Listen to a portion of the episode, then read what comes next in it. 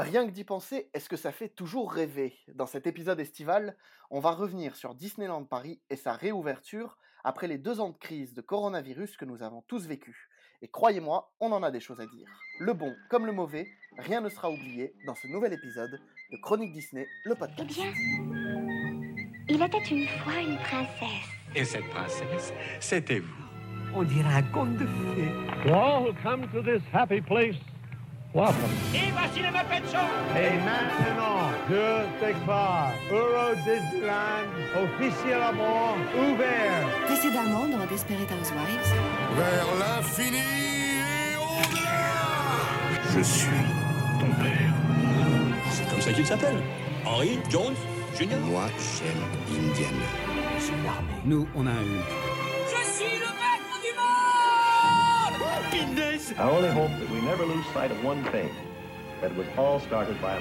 On chante, on danse, on chasse, on s'embrasse, on rentre à la maison. Elle est pas belle la vie. Chronique Disney, le podcast. Bonjour, bonsoir et bienvenue à vous, chers auditeurs et auditrices. Ici Nathan Darmon, votre présentateur de ce podcast, où nous allons poser nos valises et nos micros dans un endroit que vous connaissez bien. Marne-la-Vallée, Chessy, Parc Disneyland. Les franciliens auront reconnu cette douce voix, les autres, vous ne connaissez pas votre chance. Et oui, notre cher resort a réouvert ses portes il y a quelques semaines, et au Chronique Disney Center, impossible de passer à côté de ce retour. On s'est donc dit qu'un petit retour d'expérience de notre part vous ferait plaisir, et vous aiderait à répondre à cette question que vous vous posez sûrement, est-ce la bonne période pour revenir à Disneyland Paris? En ma compagnie pour cet épisode, trois membres de notre folle équipe, on commence avec notre rédacteur en chef musique, grand fan du parc depuis sa première visite en 1998. Il ne manque jamais une occasion d'y retourner et a même consacré une partie de ses études au parc. C'est Thomas Darras avec nous. Salut Thomas. Salut Nathan, salut à tous. Avec nous aussi un autre grand fan du resort, passionné par les attractions et l'imagineering. C'est un sacerdoce pour lui de faire un maximum de parcs Disney dans le monde et je crois qu'il ne va pas tarder à finir sa boucle. Romain Chaillot est là. Salut Romain. Bonjour à tous. Romain, c'est ta première fois parmi nous au sein du podcast Chronique Disney. Nos auditeurs connaissent la tradition. Est-ce que tu pourrais te présenter en quelques mots, s'il te plaît? Mais bien sûr. Donc, euh, je m'appelle Romain, donc j'ai rejoint l'équipe de Chronique Disney euh, en février de cette année. Je suis un grand fan euh, des parcs avant tout, donc euh, je visite Disneyland Paris depuis 1992, hein, depuis euh, ma naissance en fait. Et depuis euh, quelques années, je me suis consacré euh, un peu au parc étranger avec une première visite à Walt Disney World en 2010, euh, des visites à Disneyland Resort et euh, la Chine en 2019, euh, juste avant euh, les périodes de fermeture. Et donc euh, le but, c'est justement de connaître le plus de choses sur les parcs et de faire le tour euh, des parcs dans le monde. Super, bah merci beaucoup Romain. Et enfin, celui pour qui Disneyland Paris a commencé par un grand trou et un gros bâtiment à forme bizarre alors qu'il n'avait que 5 ans, il connaît désormais le resort comme sa poche, la scène comme les coulisses, et profite de ce savoir pour prendre les meilleurs clichés des parcs. C'est Paul Malandin qui est présent. Salut Paul. Salut à tous. Paul comme Romain, c'est une première pour toi. Je te laisse donc nous donner un plus large aperçu de ta personne en quelques mots. Alors moi je m'appelle Paul et donc je travaille à Disneyland depuis 15 ans, dans quelques mois. Et mon oncle, il, il travaillait euh, depuis 1991. Merci Paul pour ta présentation. L'heure est venue de traverser les portes du resort. On a passé la sécurité, on a les passes annuelles en main, le portable rechargé à bloc. Je pense qu'on est prêt pour passer de l'autre côté. Les auditeurs, suivez-nous.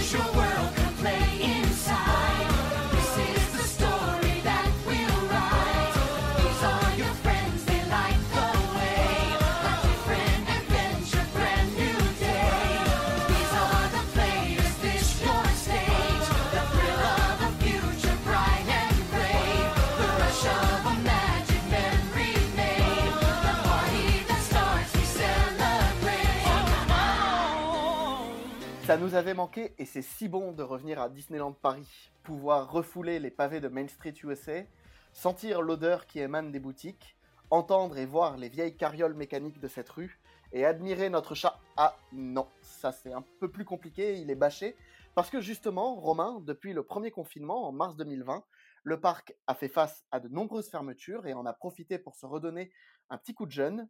Est-ce que tu peux nous raconter en quelques mots ce qu'il s'est passé? Tout à fait, les équipes de Disneyland Paris ont été très actives pendant cette fermeture. On a eu le droit à de nombreux travaux. Le principal euh, reste le château, le plus visible, puisqu'on on le voit euh, dès qu'on passe la gare euh, de Main Street, qui est bâché, puisqu'il est en grande réhabilitation. Il en avait besoin suite aux détériorations météorologiques et aussi liées au spectacle pyrotechnique, bien sûr. Nous avons aussi eu le droit à la rouverture de Buzz Lightyear, Laser Blast, qui était fermé depuis beaucoup de temps. Je ne pourrais pas donner la date exacte, mais il devait rouvrir l'été dernier, l'été 2020. Cela a été repoussé et avec la deuxième refermeture, euh, c'est enfin ouvert. Mais nous avons aussi droit à de nombreux petits travaux ici et là, euh, notamment les sols, euh, notamment celui de la place euh, des Frères Lumière, devant Studio 1, qui a été entièrement terminé durant le, confinement, et les enrobés de sol un peu partout dans le parc Walt Disney Studios et ailleurs, au niveau de Fantasyland. Nous avons aussi le droit euh, à la fontaine de Summer World, qui a enfin eu droit à sa réparation, et je pense que ça donne un bon tour d'horizon, euh, avec notamment aussi des, des petits coups de peinture euh, ici et là sur les bâtiments. Nous avons vraiment le droit à un parc tout neuf à cette rouverture, ce qui fait énormément plaisir. On a le gazebo à l'entrée, je crois qu'il y a une réhab spécifique, il a été complètement dé- détruit, reconstruit quasiment. Tout à fait, il a été entièrement refait, enfin il a été détruit, c'est une nouvelle structure qui a été remplacée, un peu ce ils avaient fait pour le Galion des Pirates à une époque. Ouais, tout à fait. Une de, la résine synthétique qu'on doit de Feu, le père de Vanessa Paradis. exact. Le gazebo a été refait, euh, mais à partir du premier ou du deuxième confinement? Ah, c'était à la deuxième fermeture. Bah, à la première fermeture, en réalité, il y a eu très très peu de réhab qui ont été faites. hein. Euh, La réaction de Disney a été euh, un petit peu comme tout le monde. Il y a eu euh, beaucoup d'étonnement et il y a eu un confinement très très strict qui a limité énormément ce genre de travaux. Mais donc du coup, la deuxième a permis beaucoup de nouveautés, et des nouveautés, il y en a, que ce soit dans le parc Disneyland ou dans le parc Walt Disney Studios, et notamment au niveau des attractions. Thomas, est-ce que tu as eu, toi, l'occasion de tester certaines de ces attractions ou de ces nouveautés? Oui, tout à fait. Bah écoute, on a d'ailleurs testé ensemble la nouvelle attraction Cars qui est arrivée donc à l'occasion de cette deuxième réouverture, qui remplace en fait le euh, très critiqué euh, Studio Tram Tour que nous ne reverrons plus. Donc on a eu le droit à une toute nouvelle entrée de l'attraction qui se trouve donc euh, non pas là où se trouvait l'entrée de l'attraction Studio Tram Tour, mais vraiment tout au fond du parc Walt Disney Studio, avec tout un travail qui a été réalisé sur l'entrée de cette attraction, ce qui permet vraiment d'offrir aux visiteurs une expérience bien différente de celle qui était Studio Tram Tour, qui était, on va l'avouer, de moins en moins appréciée des visiteurs et vraiment pas digne de, des Walt Disney Studios. Paul, Romain, est-ce que vous, il y a d'autres euh, nouveautés qui vous ont un peu marqué dans vos dernières visites? La grosse nouveauté euh, du, du mois de juillet reste le spectacle qui a ouvert au parc Walt Disney Studios. Malheureusement, euh, je n'ai pas pu le, le voir, la fabrique des rêves euh, de Disney Junior. Euh, J'ai pu uniquement visiter la salle en avant-première grâce au programme Inside Ears avant la ouverture du parc. Donc la salle est juste magnifique. Les retours que j'ai eus du spectacle, que j'ai pu lire sur internet ou d'amis, sont juste... euh, Je pense qu'on a là un des plus beaux spectacles euh, de nos parcs. Effectivement, donc à, Studio D, comme on l'a appelé, euh, on a la Dream Factory, le nouveau spectacle. Donc effectivement, côté décor, bon, moi j'étais un petit peu bluffé par rapport à ce qu'on a réussi à faire sur cette salle. Pour ceux qui se souviennent, euh, on avait le spectacle de marionnette, j'ai plus le nom en tête, je suis très mauvais cast member là-dessus. Et on était tous assis par terre euh, sur de la moquette. Les gens n'étaient pas forcément très très fans euh, de cette attraction, elle plaisait aux tout petits. Et là, la salle a été complètement modifiée, on a pas mal de place, on des gradins, on est bien installé, on a une belle vue, les décors sont superbes et le show en lui-même est très bien adapté à la fois aux enfants et également aux adultes qui accompagnent. On, enfin, on en prend plein, les yeux. Au niveau SFX, les effets spéciaux sont, superbes. Il y a un beau travail, on retrouve des performeurs et il y a aussi cet aspect-là qui est important avec la réouverture, c'est que malheureusement on a perdu quand même pas mal de choses sur le parc. Et là, on revoit un show devant nous et c'est quelque chose, en fait, on a un double effet, à la fois un nouveau show qui est très bien réussi et le fait de redécouvrir un show après toute cette période de fermeture. Ouais, je suis assez d'accord avec toi, Paul. J'ai eu l'occasion de découvrir le spectacle euh, assez récemment. Je trouve que c'est un spectacle assez rafraîchissant qui change un petit peu des, autres spectacles qu'on pouvait voir à Disneyland Paris avec des musiques, euh, des personnages qu'on n'a pas forcément l'habitude de voir. Bon, moi personnellement, c'est pas trop ma génération, hein, Vampirina, etc. C'est pas des, euh, des personnages que j'ai l'habitude de voir, mais euh, justement, c'est assez original. Je trouvais que c'était un spectacle vraiment de, de grande qualité qui peut plaire, comme tu l'as dit, aux, petits et aux grands. Franchement, euh, si vous ne l'avez pas encore découvert, je vous conseille vivement d'aller voir ce spectacle. On est d'accord que le spectacle est là pour remettre en avant de toute façon les personnages des séries euh, du jeune public de Disney Junior. Exactement. Ouais, et en, ce- en termes de qualité, est-ce qu'on est face plutôt à un spectacle type euh, Mickey le magicien euh, C'est c'est dans le même, euh, le même état d'esprit? Ça va être moins grandiose parce que la salle est plus petite, mais au niveau effets spéciaux, montage, rythme, euh, oui, on est sur un, un très beau show Disney. Moi, pour moi, il n'y a pas de comparaison possible avec le show qui était avant, même s'il était assez sympathique. On, voyait que c'était un show qui était orienté jeune public, qui n'était pas forcément extrêmement travaillé au niveau de ses effets en salle, sa musique. Et là, on est impressionné. Après, c'est pas un show de, l'ampleur d'un Mickey le magicien, déjà parce que ben, la salle plus restreinte empêche peut-être finalement d'avoir un, effet grandiose, même si ça reste très correct. Après, pour moi, on reste dans la lignée des spectacles de ces 5-6 dernières années à Disneyland Paris qui sont tous de très bonne qualité, euh, même si effectivement le spectacle est moins, grandiose, comme tu le dis, que Mickey Magicien, on reste sur de la très grande qualité, euh, comme on a été habitué euh, les quelques années avant le Covid. Ben, L'exemple type, c'est que je pense que c'est un spectacle. Enfin, moi, l'ancien, je l'ai fait une fois pour voir à quoi il ressemblait. Je n'ai pas particulièrement envie d'y retourner, sauf si j'aurais dû accompagner le jeune public, j'ai pas eu l'occasion. Aujourd'hui, c'est un spectacle que j'aurais envie de refaire régulièrement si j'ai l'occasion quand j'arrive sur les parcs. Ouais, je suis assez d'accord avec toi, ouais. Pour euh, rajouter une couche sur la salle, euh, il faut savoir que c'était une vraie prouesse technique hein, de faire euh, ces- cette nouvelle salle euh, à l'emplacement euh, de feu euh, Disney euh, Junior Live on stage. C'est-à-dire qu'on a gardé le même endroit, les mêmes contraintes, et ils ont réussi à faire une nouvelle salle qui peut accueillir euh, 600 visiteurs de mémoire, sans restriction sanitaire bien sûr. Donc c'est vraiment un grand défi technique. De plus, ce n'est pas seulement une salle de spectacle, il faut savoir que les gradins dont vous avez fait l'éloge un petit peu avant sont entièrement escamotables.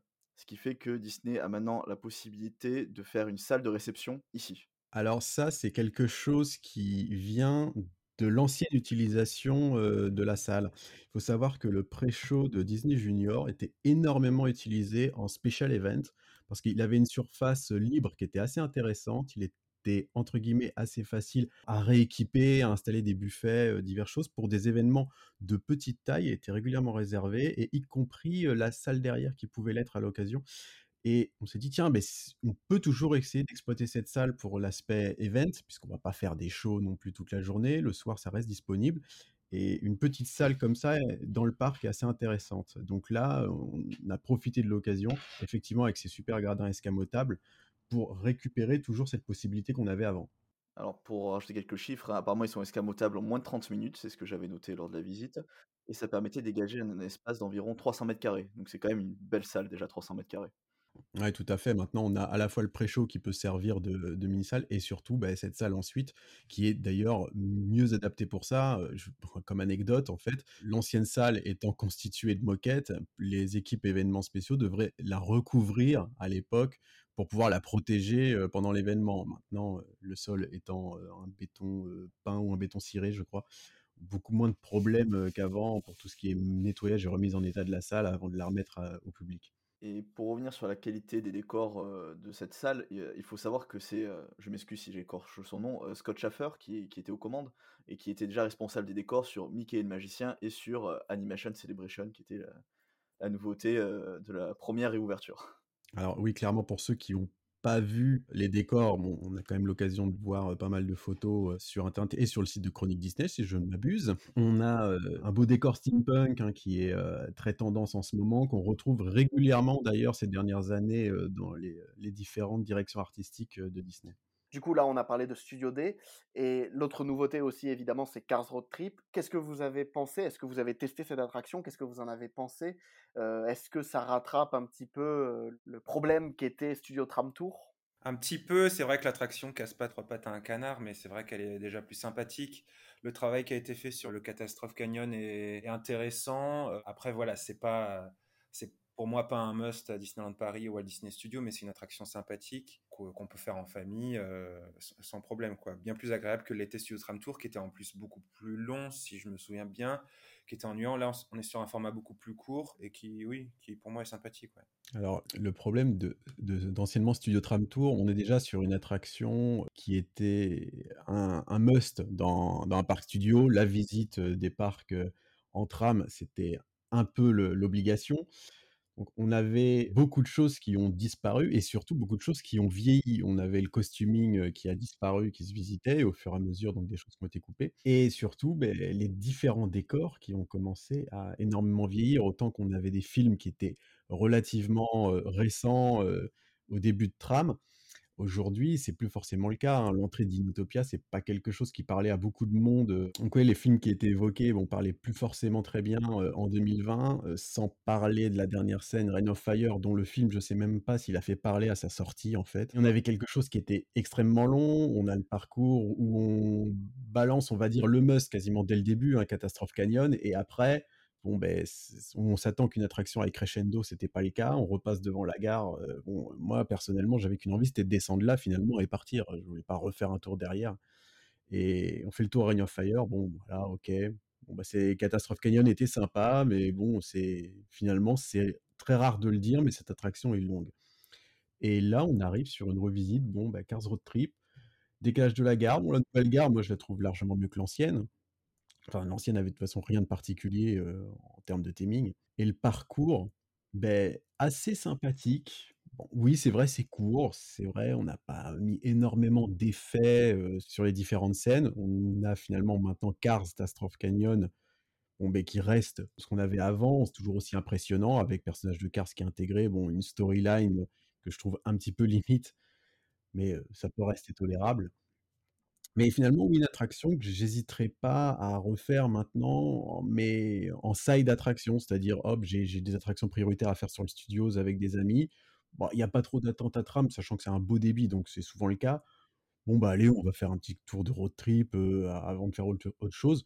Bon, c'est quelque chose que j'hésiterais plus à faire, alors qu'auparavant, bon, avec tram, euh, j'ai pas forcément envie d'y aller. Ouais, c'était une attraction qu'on évitait. Romain, tu voulais rajouter quelque chose? Euh, alors oui, je voulais juste revenir un peu sur Studio Tram Tour, mais très rapidement. Tu disais, Paul, hein, que le problème c'était que ça se basait sur des choses vieillissantes. Moi, je pense que le problème était même à l'origine, c'est qu'on visitait des studios qui n'existaient pas. À partir de là, pour moi, le concept, il était déjà bancal. Il fallait visiter des vrais studios. Après, il y a eu quelques bonnes idées. hein. Du Feu, euh, c'était un film qui devait sortir euh, à peu près en même temps que le studio ouvert en 2002. Donc, ils ont essayé, mais ça n'a pas marché. On, visite des studios de cinéma qui n'existent pas. Donc, euh, l'intérêt, euh, il n'est pas là. Par rapport à Road Trip, moi je suis d'accord avec toi, enfin- avec tout le monde ici, je pense que c'est une attraction qui est très sympathique, qui, fait le, qui fait le job en fait. Par contre, tu, as dit que la storyline de nouvelle scène de euh, Canyon était un peu limite, et j'aimerais bien savoir pourquoi tu penses là.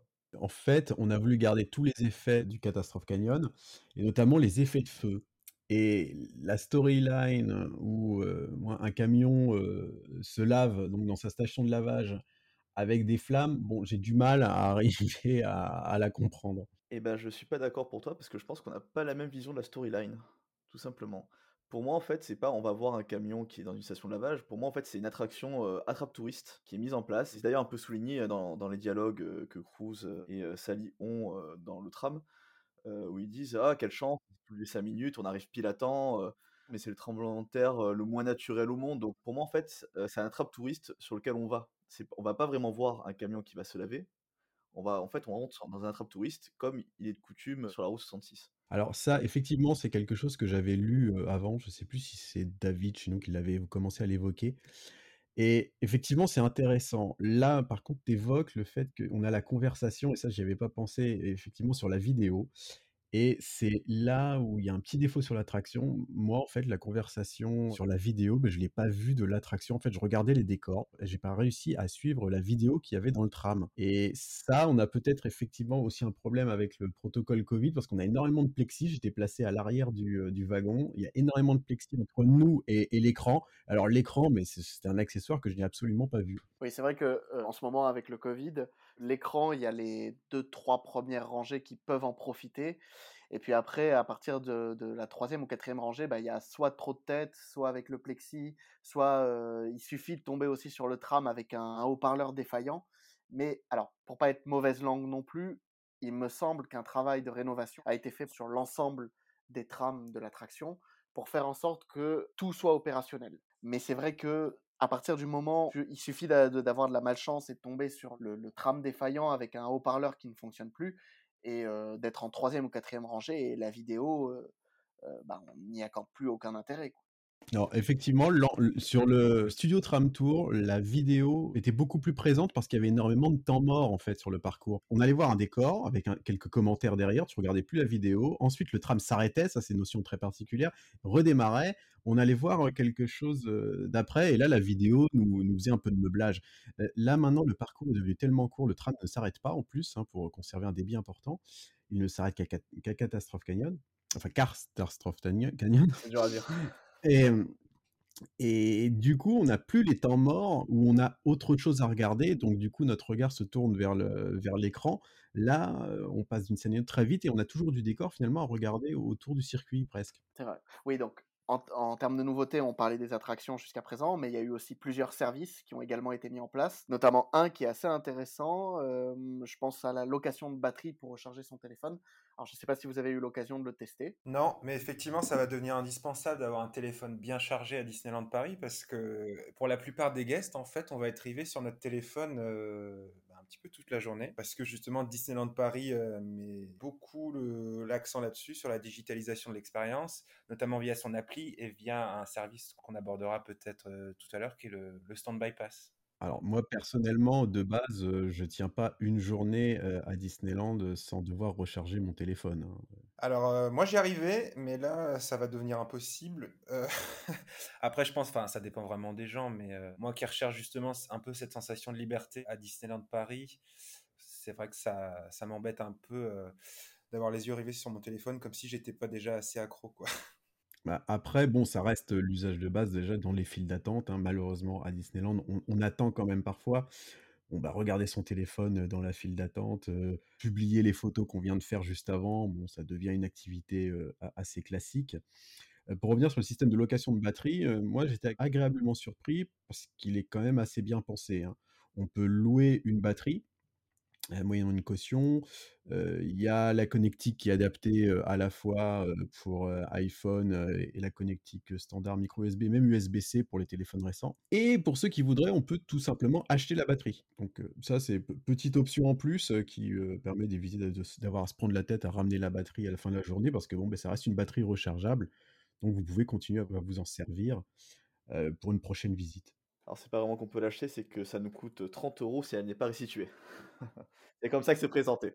Il n'y a, pas l'option euh, directement de- d'achat dessus ou tu es obligé de la rendre Pour avoir les prix e- exacts, donc c'est 4 euros pour les deux premières heures, 10 euros pour la journée, et 30 euros si elle n'est pas restituée. Voilà, c'est ce qui est indiqué sur les bornes en tout cas. Après, je n'ai pas testé le service. On a la taille de la batterie. Alors oui, je, peux, rajouter quelques infos si vous voulez. Avec ma compagne, on a eu l'occasion de tester le service, parce qu'à un moment donné, on a eu besoin, on sentait que les, les téléphones euh, arrivaient un peu à plat. Donc ma compagne a, a loué euh, une des batteries, et on était parti sur le principe de se dire, on va prendre, euh, je crois que c'est 10 euros pour la journée, c'est ça? C'est ça. Voilà, 4 euros les deux heures, 10 euros la journée et 30 euros si on la rend pas. Donc on était parti dans l'idée de, di- de, de se dire, bon, bah, on va prendre pour euh, 10 euros. Et au final, en fait, c'est des batteries qui sont un peu courtes, puisque ça fait, pour les connaisseurs, ça fait environ 1460 mAh, si je Ah. ne dis pas de bêtises. Voilà. C'est des batteries qui sont un peu courtes. La plupart des téléphones actuels, donc je parle de depuis 2017 à peu près, dépassent les 2000 mAh. Ça permet à un téléphone qui est à 15% d'arriver à 80% et donc d'être relancé pour le reste de la journée, mais ça ne rechargera pas votre téléphone complètement. Cela dit, ça l'a fait en moins de 2 heures, si je ne dis pas de bêtises. Euh, En laissant le téléphone chargé, ça l'a fait en moins de 2 heures, donc ça fait une charge assez rapide. Et ça permet du coup d'éviter de payer 10 euros. Et donc nous, on a pu la rendre assez rapidement parce qu'on n'est pas obligé aussi de la rendre dans le rack dans lequel on l'a eu prise. Il y a plusieurs racks qui sont installés tout autour de Disneyland Paris, euh, que ce soit dans le parc Disneyland ou dans Walt Disney Studios. Donc euh, quand nous on l'a pris, on était à Disneyland Paris et on l'a rendu dans le parc Walt Disney Studios et il n'y a eu aucun problème et on a été euh, prélevé de seulement 4 euros. Alors par contre, moi je trouve que c'est peut-être un des défauts du service à l'heure actuelle, c'est l'emplacement de, des bornes. Ils sont au niveau de la gare de Main Street, euh, au niveau euh, de la ca- l'arcade euh, Gamma, Omega peut-être, euh, j'ai plus le nom en tête, au niveau de Café Hyperion, et dans Studio 1. C'est-à-dire que si tu es pire cas Indiana Jones, bah, tu dois traverser tout le parc pour rendre ta batterie. Enfin, c'est un peu, je trouve, potentiellement le petit défaut, si je dois en trouver un sur ce service. c'est bon pour titiller. Alors, c'est vrai. Après, comme je disais, nous, on a rechargé le téléphone en deux heures, ce qui laisse à peu près deux heures au moins pour ramener la batterie à l'autre endroit. Oui, c'est largement suffisant. Après, on n'oublie pas qu'il y a toujours le service de charge de téléphone classique euh, à Arcade Alpha Beta. Ah, je ne savais pas qu'il y avait Euh, oui, bon. oui. Voilà, alors c'est bon à savoir. euh, sachez, chers auditeurs, maintenant qu'il y a un service de charge. Alors évidemment, le chargeur n'est pas fourni, hein, vous devez venir avec le vôtre, mais bon, il y a des prises électriques. D'accord, bon à savoir. Oui, en fait, il y a des cubes où on peut brancher les téléphones. Enfin, après, euh, tout le monde est quand même d'accord que c'est un service de dépannage, hein, le truc location de batterie, parce que bon, quelqu'un qui va sur un parc aujourd'hui, euh, il achète euh, une batterie dans le commerce et il a beaucoup plus de capacité. Il vient avec sa batterie chargée, il charge les téléphones de toute la famille, il la recharge le soir à l'hôtel. C'est normalement le- l'utilisateur standard un peu censé faire comme ça. En autre nouveau service aussi, on a l'application qui était déjà présente, mais qui sert désormais à beaucoup plus de fonctionnalités qu'auparavant. Oui, notamment la réservation des restaurants euh, directement sur l'application mobile. Donc, euh, c'est quelque chose qui est mis en place déjà depuis euh, l'année dernière, que je vais pas essayer personnellement parce que je vais un peu tout le temps dans les fast-food à Disney, mais je sais pas quel, est votre, quel peut être votre retour euh, là-dessus. Alors moi, j'ai, je, je m'en suis servi pour regarder en fait la charge des restaurants et bon, malheureusement, euh, ils sont souvent complets. Alors, je m'en suis beaucoup servi en août, enfin plutôt l'année dernière en août-septembre, et ça marchait très bien. Donc, euh, on envoie, euh, on dit combien de personnes, euh, on reçoit un petit message de validation, ça marche très bien. Oh, une bonne nouvelle. Et d'ailleurs, après les réservations de restaurants, il y a aussi de nouveaux restaurants et de nouveaux points snacking qui ont ouvert, notamment un à côté de Cars Road Trip. Oui, en effet, il y a le Love and Go qui a ouvert juste à côté de Cars Road Trip, donc il y avait une petite place qui était exploitée avant l'ouverture. Donc là, il y a un petit food truck euh, thématisé sur l'univers de Cars et sponsorisé euh, par le groupe Bell. Donc on y retrouve un croque-monsieur à 8 euros à la vache qui rit et la Piston Cup qui sont des légumes frais à la vache qui rit également en vente à 3,50 euros. Voilà, donc une alternative carniste et une alternative VG pour euh, satisfaire un maximum de gens euh, dans ce food truck. Alors ce food truck qui est là aussi pour euh, annoncer euh, officiellement le partenariat avec la marque Bell qui euh, normalement devrait s'étendre. Alors, il est déjà étendu puisqu'on peut voir le logo de Babybel au niveau de- du point photo des super-héros à Studio 2. À l'entrée de Studio 2, donc il y a l'écran qui, dit- qui indique les horaires pour rencontrer les personnages euh, Marvel, et on a de temps en temps le petit logo Babybel qui apparaît. Et la grande nouveauté aussi, c'est la rénovation de fond en comble du Disney's Hotel New York, The Art of Marvel, avec toujours mon superbe accent anglais. Oui, qui a été inauguré il y a très peu de temps, euh, le Disney Hotel New York, The Art of Marvel. C'est une ouverture qui était très attendue parce qu'en fait, je crois qu'à l'origine, elle devait avoir lieu au printemps 2020, si je dis pas Ouais, de bon, en tout cas pour la saison d'été euh, de l'année dernière, sûr. oui. J'avais une réservation pour juin 2020. Voilà. Voilà, printemps-été 2020, et donc, euh, effectivement, à cause du Covid, ça a été bien retardé. Euh, mais pour moi, en tout cas, je sais pas ce que vous en pensez, ce nouvel hôtel est juste magnifique. Alors, moi, je suis pas du tout fan Marvel. Alors, généralement, les gens me blâment quand je dis ça, mais je suis pas fan Marvel. Ça m'a, ça m'a pas empêché de, déjà d'aller faire un tour dans l'hôtel. J'ai pas encore euh, résidé, mais pour la petite histoire, j'ai, j'ai été cast member dans cet hôtel il y a il y a quelques années dans le cadre de mes études et franchement euh, quand j'ai vu à quel point ça avait changé j'étais euh, bah, j'étais limite ému parce que ça a vraiment été rénové de fond en comble que ce soit dans la déco dans l'aménagement des espaces Euh, la thématique Marvel est, super bien réussie c'est moderne les cases sont super sympas.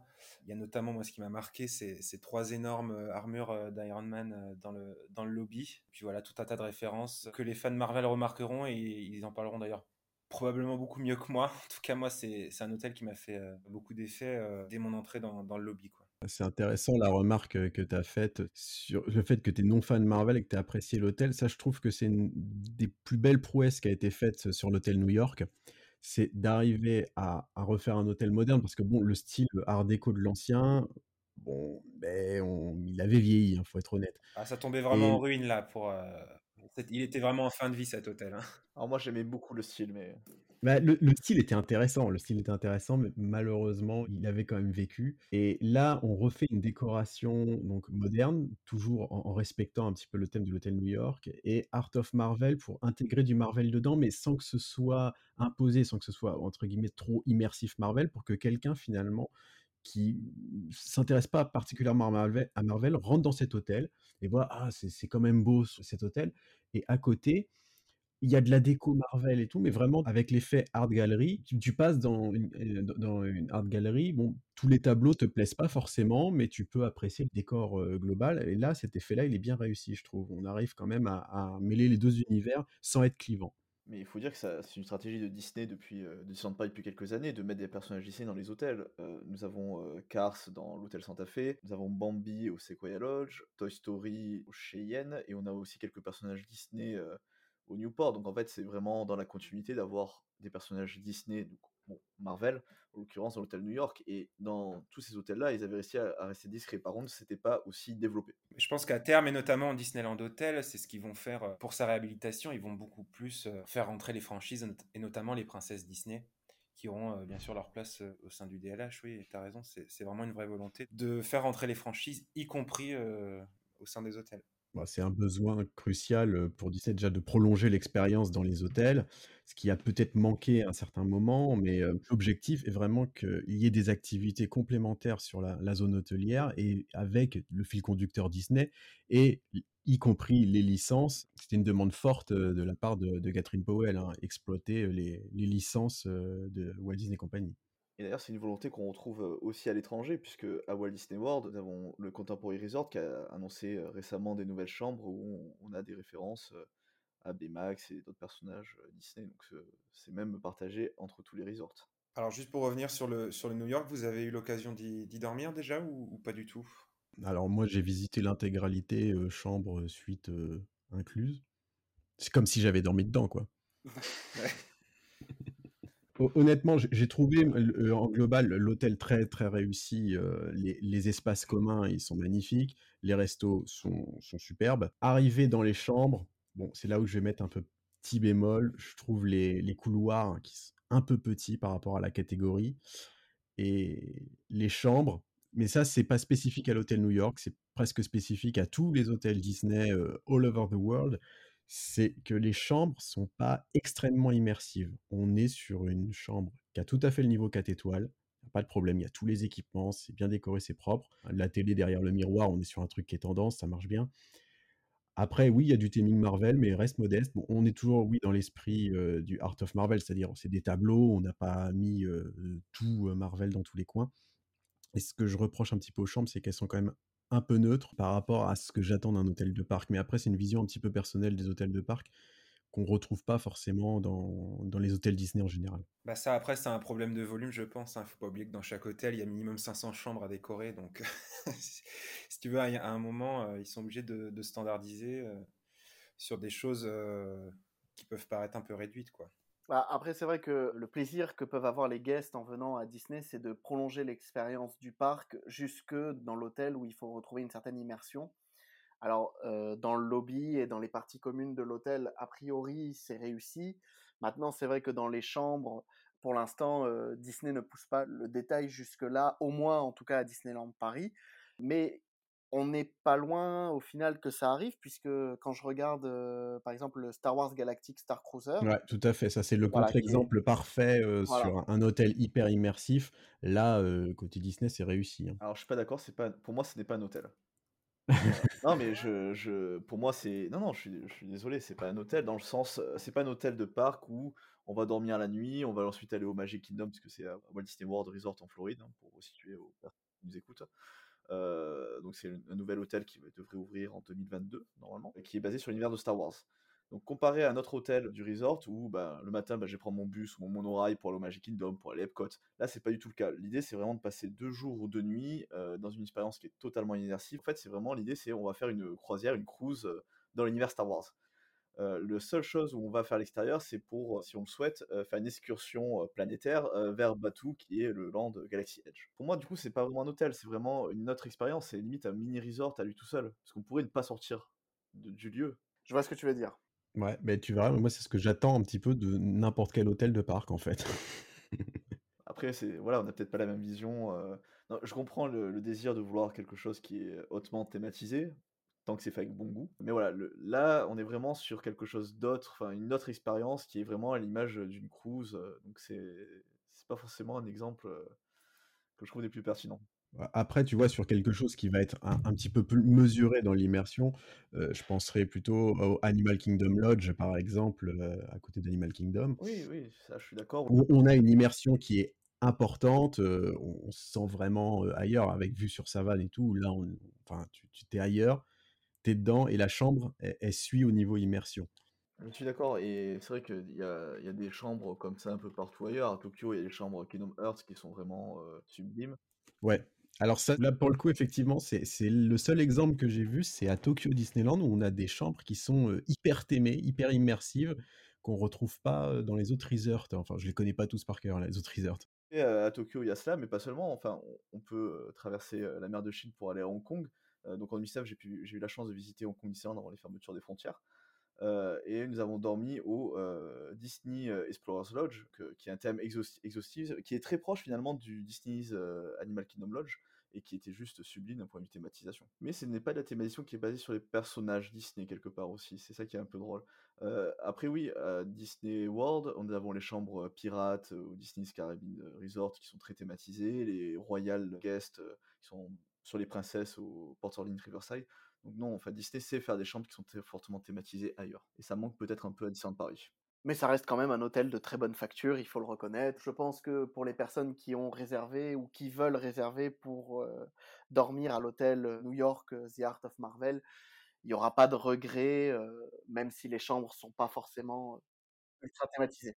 Non, non, clairement non, clairement non. En plus, les gens voient les chambres, entre guillemets «d'avance», hein. On a les photos des chambres sur le site de réservation. Tu vas pas à rentrer dans la chambre et avoir une mauvaise surprise en disant: «Ah, ça correspond pas à ce que j'avais imaginé». Donc tu sais à quoi va ressembler la chambre, tu es dedans, c'est c'est pas gênant. Après, sur cet hôtel, moi, j'ai été agréablement surpris. La photolocation Hero Station, si je me trompe pas. Super Hero Station, de mémoire. Voilà, la Super Hero Station. J'étais agréablement surpris parce que j'ai vu que c'était quelque chose qui a été pensé, vraiment dans l'air du temps. On a une photoloc avec, un personnage et ensuite plein de backdrops pour pouvoir s'immerger nous-mêmes en étant pris en photo, à l'intérieur avec différents décors. Format hyper instagrammable, hein, bien sûr, ça permet un petit peu de de de faire un peu de pub de la zone et j'ai trouvé ça très, très bien fait, moi. Oui, sans avoir besoin sans avoir forcément recours à un personnage, pour, rajouter du «cachet» entre guillemets à la photo. Le rien que l'endroit déjà est assez, marquant pour faire des photos, mémorables. Alors juste pour revenir sur, sur l'hôtel New York, il me semble qu'il y a un changement quand même assez majeur qui a été opéré au niveau de alors anciennement ça s'appelait l'Empire State, c'est la la formule VIP en fait et il me semble que le lounge en fait qui se trouvait avant, dans les étages, avec notamment un espace qui avait une vue sur le lac, a été descendu dans d'anciens espaces de convention. Ce qui fait que maintenant tout l'espace lounge VIP se trouve, heu, donc au rez-de-chaussée et donc heu, se prive, bah, de la vue qui est quand même sympa sur, heu, sur les extérieurs. Alors il me semble, hein, je veux je veux pas dire de bêtises, mais il me semble avoir remarqué ça. Ah oui, je confirme qu'il est qu'il est au rez-de-chaussée. Je confirme qu'il est au rez-de-chaussée, il a pas de vue particulière. Voilà, donc ça, j'ai trouvé ça un petit peu dommage parce que c'était quand même une une vraie plus-value d'avoir l'espace lounge, heu, en hauteur. Alors je m'en rappelle pas de la vue. J'ai déjà, hem, résidé à l'Empire Club, heu, ancienne version et je me rappelle de cet espace privatisé qui était en effet un étage. Par contre, je me rappelle absolument pas de la vue. Ce qui m'avait pas comme quoi ça m'avait pas marqué. Par contre, il y avait des personnages. C'est ça qui était sympa. Et alors, on disait donc le resort a réouvert, mais par contre la crise du covid n'est pas finie et les parcs doivent donc faire avec et s'adapter.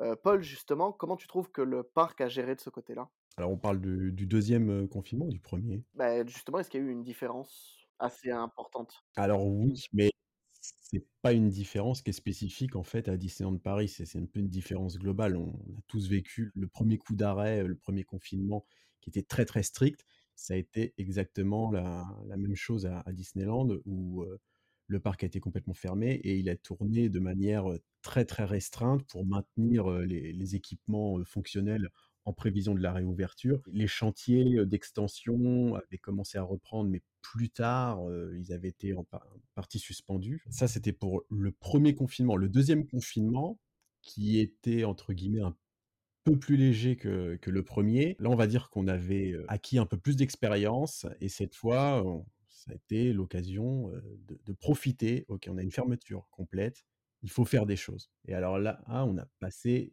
toutes les réhabilitations qu'on a commencé à évoquer, au début du podcast Et ça a été l'occasion de faire quelque chose de positif de tout ça. Et alors justement, donc tu parlais de l'expérience qu'a acquis, Disneyland, Paris pendant les confinements pour retravailler et pour, réhabiliter, les parcs. Au aujourd'hui, maintenant que le parc est ouvert, l'expérience pour le guest, heu, qu'est-ce que ça donne pour celui qui souhaite venir et qui peut avoir des craintes, heu, par rapport au Covid? Est-ce que Disneyland a pris assez de mesures suffisantes pour, heu, pour faire face? Alors, le le protocole sanitaire de Disneyland Paris, est plus ou moins, j'ai pas vu de grosses différences, le même que celui de l'année dernière, hein. L'été dernier, on a déjà tourné avec le protocole sanitaire. On va peut-être après détailler les, un petit peu les détails du protocole. Ce que j'ai trouvé assez impressionnant, c'est qu'on a eu d'excellents retours sur ce protocole sanitaire, hein. Il a presque servi de référence, dans le milieu. On a eu peu de personnes, en tout cas l'année dernière, qui disaient: «Ce que fait Disney est insuffisant». On a même des fois eu l'extrême inverse. Oui, c'est vrai qu'on peut avoir au contraire, heu, cet effet que Disney en fait peut-être un petit peu trop. En témoigne ce cet accent mis sur le plexiglas, heu, dont on reparlera peut-être, heu, peut-être après, mais on sent bien en tout cas que la sécurité est une des clés, et la clé maîtresse d'ailleurs de la Walt Disney Company. Là, c'est vrai qu'il y a aucun problème, là-dessus, hein. Le masque est obligatoire, déjà partout dans le parc, ce qui en fait me semble, heu, enfin ce qui n'est pas ce qui n'est plus obligatoire si je me si je me trompe pas à l'heure actuelle dans les lieux, heu, en extérieur. Oui, il ça réapparaît à certains endroits en France, mais effectivement, heu, en Seine-et-Marne, ce n'est pas le cas. Heu, Disney est resté de toute façon dès le début, strict sur le sur le port du masque et pour l'instant, effectivement le conserve. Oui, donc ça pourquoi pas. Après l'histoire du plexiglas, bon, je suis pas sûr qu'il y avait un vrai consensus, scientifique sur son utilité, mais ça aussi c'est bien présent, de plus en plus présent. Heu, le marquage au sol. Alors ça par contre, j'ai remarqué que c'était de moins en moins respecté dans les files d'attente. Le marquage au sol est là, mais un petit peu pour faire joli. Autant j'avais trouvé que ça avait été vachement bien respecté au moment de la 1re réouverture, notamment les 1ers jours. Mais alors au fil du temps, heu, ça par contre, de la part des visiteurs, je trouve que c'est quelque chose qui n'est plus respecté. Je suis totalement d'accord. En fait, les mesures en place mises, heu, par, heu, Disneyland Paris sont sont juste, très bonnes. Enfin, c'est vrai qu'on pourrait demander si elles sont pas excessives, je pense notamment au plexiglas entre chaque rang dans Star Tours, qui est quand même assez, assez drôle à voir. Par contre, en effet, les visiteurs respectent de moins en moins, donc c'est vrai que c'est un peu embêtant, heu. Je ne suis plus habitué à sentir le souffle chaud de la personne derrière moi dans mon cou, heu, pendant la file d'attente. C'est un peu dérangeant, mais ça après, ce n'est pas le rôle de Disneyland malheureusement d'éduquer les visiteurs. Oui, oui, heu, tu as raison. Alors moi aussi, ce qui m'avait marqué aussi, pour revenir un petit peu sur le spectacle La Fabrique des rêves, c'était que les comédiens, donc qui chantent, dansent et jouent sur scène, heu, ont le masque pendant toute la durée du spectacle. Alors moi ça me ça m'avait un petit peu agacé, je dois l'admettre, parce que il me semble que c'est assez unique en France en fait de faire, heu, de faire jouer des gens sur scène avec, heu, avec un masque. C'est vrai que c'est typiquement le genre de chose qui qui me fait m'interroger sur est-ce que, heu, c'est pas un tout petit peu trop parfois? Voilà, je sais pas. Après ça, c'est vraiment un avis, de ma part, quoi. Après, il y a 2 aspects. Bon, le le show, comme on voit, il est quand même sur une surface assez restreinte. Les performeurs sont très proches les uns les autres. Il y a une question, d'image, on va dire et d'exemplarité par rapport aux visiteurs. Les visiteurs voient tous les performeurs les uns à côté des autres, bon, avec un avec un masque, ça ça justifie plus qu'ils «le portent» entre guillemets. Ouais, je suis d'accord, c'est une question, d'image plus que de sanitaires. A après le protocole sanitaire est quand même vachement, «poussé» entre guillemets puisque là, la réouverture alors, heu, à l'heure où on enregistre, heu, le podcast actuellement, les annonces d'Emmanuel Macron sont passées depuis 2 jours. Donc le pass sanitaire n'est pas encore mis en place à Disneyland Paris. Mais Disneyland Paris n'a pas attendu les annonces d'Emmanuel Macron pour déjà prendre des mesures, puisque dès sa réouverture, on a eu par exemple le scan de tous anti-Covid dans chaque restaurant dans lequel on rentre à Disneyland Paris pour, signifier qu'on s'est présenté et que, on soit on souhaite avertir les personnes qui étaient éga également là si on est, atteint du Covid, soit on est averti si une personne atteinte du Covid était présente en même temps que nous. Alors ça, c'est pas spécifique à Disney, hein, c'est une obligation de tous les restaurants en France, hein. Ouais, c'est ça, c'est un système qui n'est pas spécifique. D'ailleurs, il est plutôt bien respecté à Disneyland Paris. Moi, il y a qu'une fois où on on m'a pas fait, flasher le code dans un restaurant. Mais, oui, effectivement, comme le dit Paul, ça c'est un système qui est généralisé, d'un point de vue national. Il y a aussi l'histoire des réservations, qui est un système qui va perdurer dans le temps. On l'a appris il y a pas très longtemps, qui devait avant être mis en place juste pour que Disneyland Paris respecte la jauge, qui s'était imposée. Là, on a appris que ce système de réservation, qui est contrôlé dès l'entrée des parcs, va perdurer dans le temps, même s'il a été mis en place suite à la crise Covid. Alors, je pense que c'est important qu'o qu'on en dise un peu plus là-dessus. Donc, si on est un visiteur avec un billet, heu, daté ou, heu, dans un séjour hôtel, heu, on peut aller dans le parc, sans aucun problème. Cela concerne, les personnes détentrices de billets non datés ou de pass annuel. Et donc l'idée, c'est simplement qu'il faut, réserver, en amont de sa visite, bah, le jour de sa visite pour pouvoir, rentrer dans les parcs. Si on se présente sans réservation, l'accès nous sera refusé.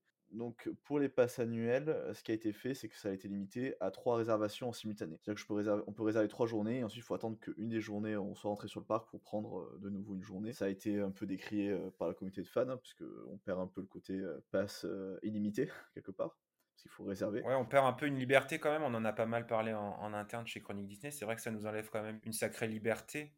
Alors après, euh, pour l'instant, moi, j'ai, enfin, j'ai pas remarqué. Alors à part, à part au tout début, au moment de la, la réouverture des réservations, c'est vrai qu'en fait, euh, il y a quand même souvent, même quasiment tout le temps de la place en fait. C'est ça, on peut le matin, en fait, tu as de la place pour l'après-midi, donc c'est pas si gênant que ça. C'est vrai. Mais ça enlève quand même une liberté euh, qui était euh, quand même bien appréciée des passes annuelles, quoi. De, voilà, de venir sur un coup de tête, de se décider un peu au dernier moment. C'est vrai que ça limite un tout petit peu quand même. Je pense que c'est la principale nouveauté, en fait, des des mesures, sanitaires, mises en place, suite à cette seconde réouverture et qui vont rester, pour une durée, heu, non définie. Après, bon, faut pas oublier que sur la gestion d'un parc comme ça, c'est pas spécifique au parc Disneyland, hein. Tous les parcs ont un petit peu ce rêve de pouvoir savoir exactement combien de personnes vont venir. C'est pas forcément négatif, ça a l'avantage de permettre d'équilibrer les moyens, heu, qu'on va mettre en place, le nombre de véhicules qu'on va faire tourner sur les attractions, le nombre d'employés qu'on va avoir, à disposition pour accueillir les visiteurs. Ça permet d'optimiser ça et d'améliorer l'expérience visiteur en global, hein, de savoir combien de personnes vont venir, c'est c'est un petit peu le top. Je comprends la raison opérationnelle. Après, pour moi, ce n'est pas décernant de poser une contrainte sur les visiteurs pour, heu, répondre à ce besoin opérationnel. Ouais, c'est pas trop le problème des visiteurs en fait. Que ce soit le rêve d'un parc d'attractions de de connaître son flux exact de visiteurs, heu. Après, pour moi, la contrainte est est pas énorme non plus, donc pourquoi pas. Après, ça concerne de moins en moins de personnes. Les passeports annuels, évidemment, c'est ceux qui sont le plus impactés parce que le le billet non daté est quelque chose qui reste relativement cher et volontairement dissuasif, hein. On préfère que les gens prennent des billets datés ou des séjours à date. Moi, je suis en train de réfléchir à la façon dont je visite d'autres parcs, heu, ailleurs, mais à aucun moment j'achète un billet qui correspond pas à une date de voyage, surtout sur un gros parc. Bah, à partir du moment, oui, où tu tu tu résides pas autour, heu, du parc dans lequel tu te rends, oui, il y a aucune raison en fait de prendre un billet, heu, non daté. Alors bien sûr, tous ces changements, ces modifications et ces rénovations ont eu et ont toujours un coût. Et on en vient justement à cette problématique. Comment Disneyland Paris a géré ça? Alors si aux premiers abords, on peut dire que c'est pas trop mal, heu, les dernières informations qu'on a reçues ont un peu changé la donne. Bah, on va peut-être commencer par parler par les passes annuelles. Les ventes et les, renouvellements ont été suspendus, jusqu'au Je crois que ça vient de reprendre, ouais. voilà, ça vient de reprendre, donc heu, ça a été un peu compliqué de savoir, heu, où on se situait. Typiquement, moi, j'ai un pass annuel qui devait périmer, heu, en 2020, heu, qui devait ensuite périmer à la fin juin, heu, 2021 et qui, du coup, a été enfin prolongé de 2 mois, gracieusement par Disney. Donc en effet, par exemple, je ne savais pas si j'allais pouvoir renouveler mon pass annuel. Ce qui est assez problématique. Donc ça a été annoncé que ça allait continuer et en effet, le programme continue sans hausse de tarif. Heu, alors sans hausse de tarif certes, mais avec des contraintes qu'on n'avait pas avant. Typiquement, heu, l'histoire des 3 réservations qui a qui est ajoutée et maintenant on n'aura plus le choix. Je veux dire, ce sera dans les, heu, conditions de vente, on l'accepte on l'accepte pas, mais dans ce cas, on n'achète pas de pass annuel. C'est une nouveauté. Oui et autre nouveauté aussi, moins réjouissante, c'est pas de changement de tarif certes, mais on perd en revanche les 4 mois gratuits au profit de 15% de réduction lors du renouvellement. Alors quand on fait le calcul, on réalise que le guest est perdant puisque avec 4 mois gratuits lors du renouvellement, ça équivalait à une réduction de 25% donc 10% de réduction sont perdus. Mais peut-être aussi que c'est parce que Disneyland Paris veut nous préparer à une évolution tarifaire avec peut-être une nouvelle offre premium. Pendant longtemps, en fait, il y a eu une rumeur de, changement de gamme qui a été, enfin, c'est quelque chose que Disneyland Paris dans les cartons, ils s'en cachent pas, hein, depuis des années, eu des enquêtes qui ont été faites et qui du coup, via la vente, suspendue des passes annuels, on avait remis une petite pièce dans la machine à rumeurs et également le fait que Disneyland Resort en Californie, arrête son programme de pass annuel. Pour se consacrer à un problème de fidélité qui s'en rapproche, enfin, pas tout à fait, mais on on sait pas trop encore les détails, mais ce qui est sûr, c'est qu'ils ont dit, heu: «À telle date, on arrête le pass, on vous rembourse si vous, il devait finir plus tard et on repart sur quelque chose de neuf». Donc en fait, c'est vraiment la question de Disneyland Paris, c'est qu'est-ce qui va se passer pour les passes annuelles? On n'en sait trop rien en fait. C'est un peu le mystère actuellement, encore. Bah, le pass annuel à à Disney, ça a toujours été enfin Disneyland Paris, c'est toujours quelque chose qui a évolué régulièrement et sa tarification, c'est quelque chose qui a changé. On a toujours, bon, Disney qui reste échaudé, de la période de début 90 ouverture où on avait voulu faire beaucoup de premium et le public français é était pas encore prêt. Et aujourd'hui, on se rend compte que le public, il est prêt. Mais il est prêt jusqu'où? Il est prêt comment?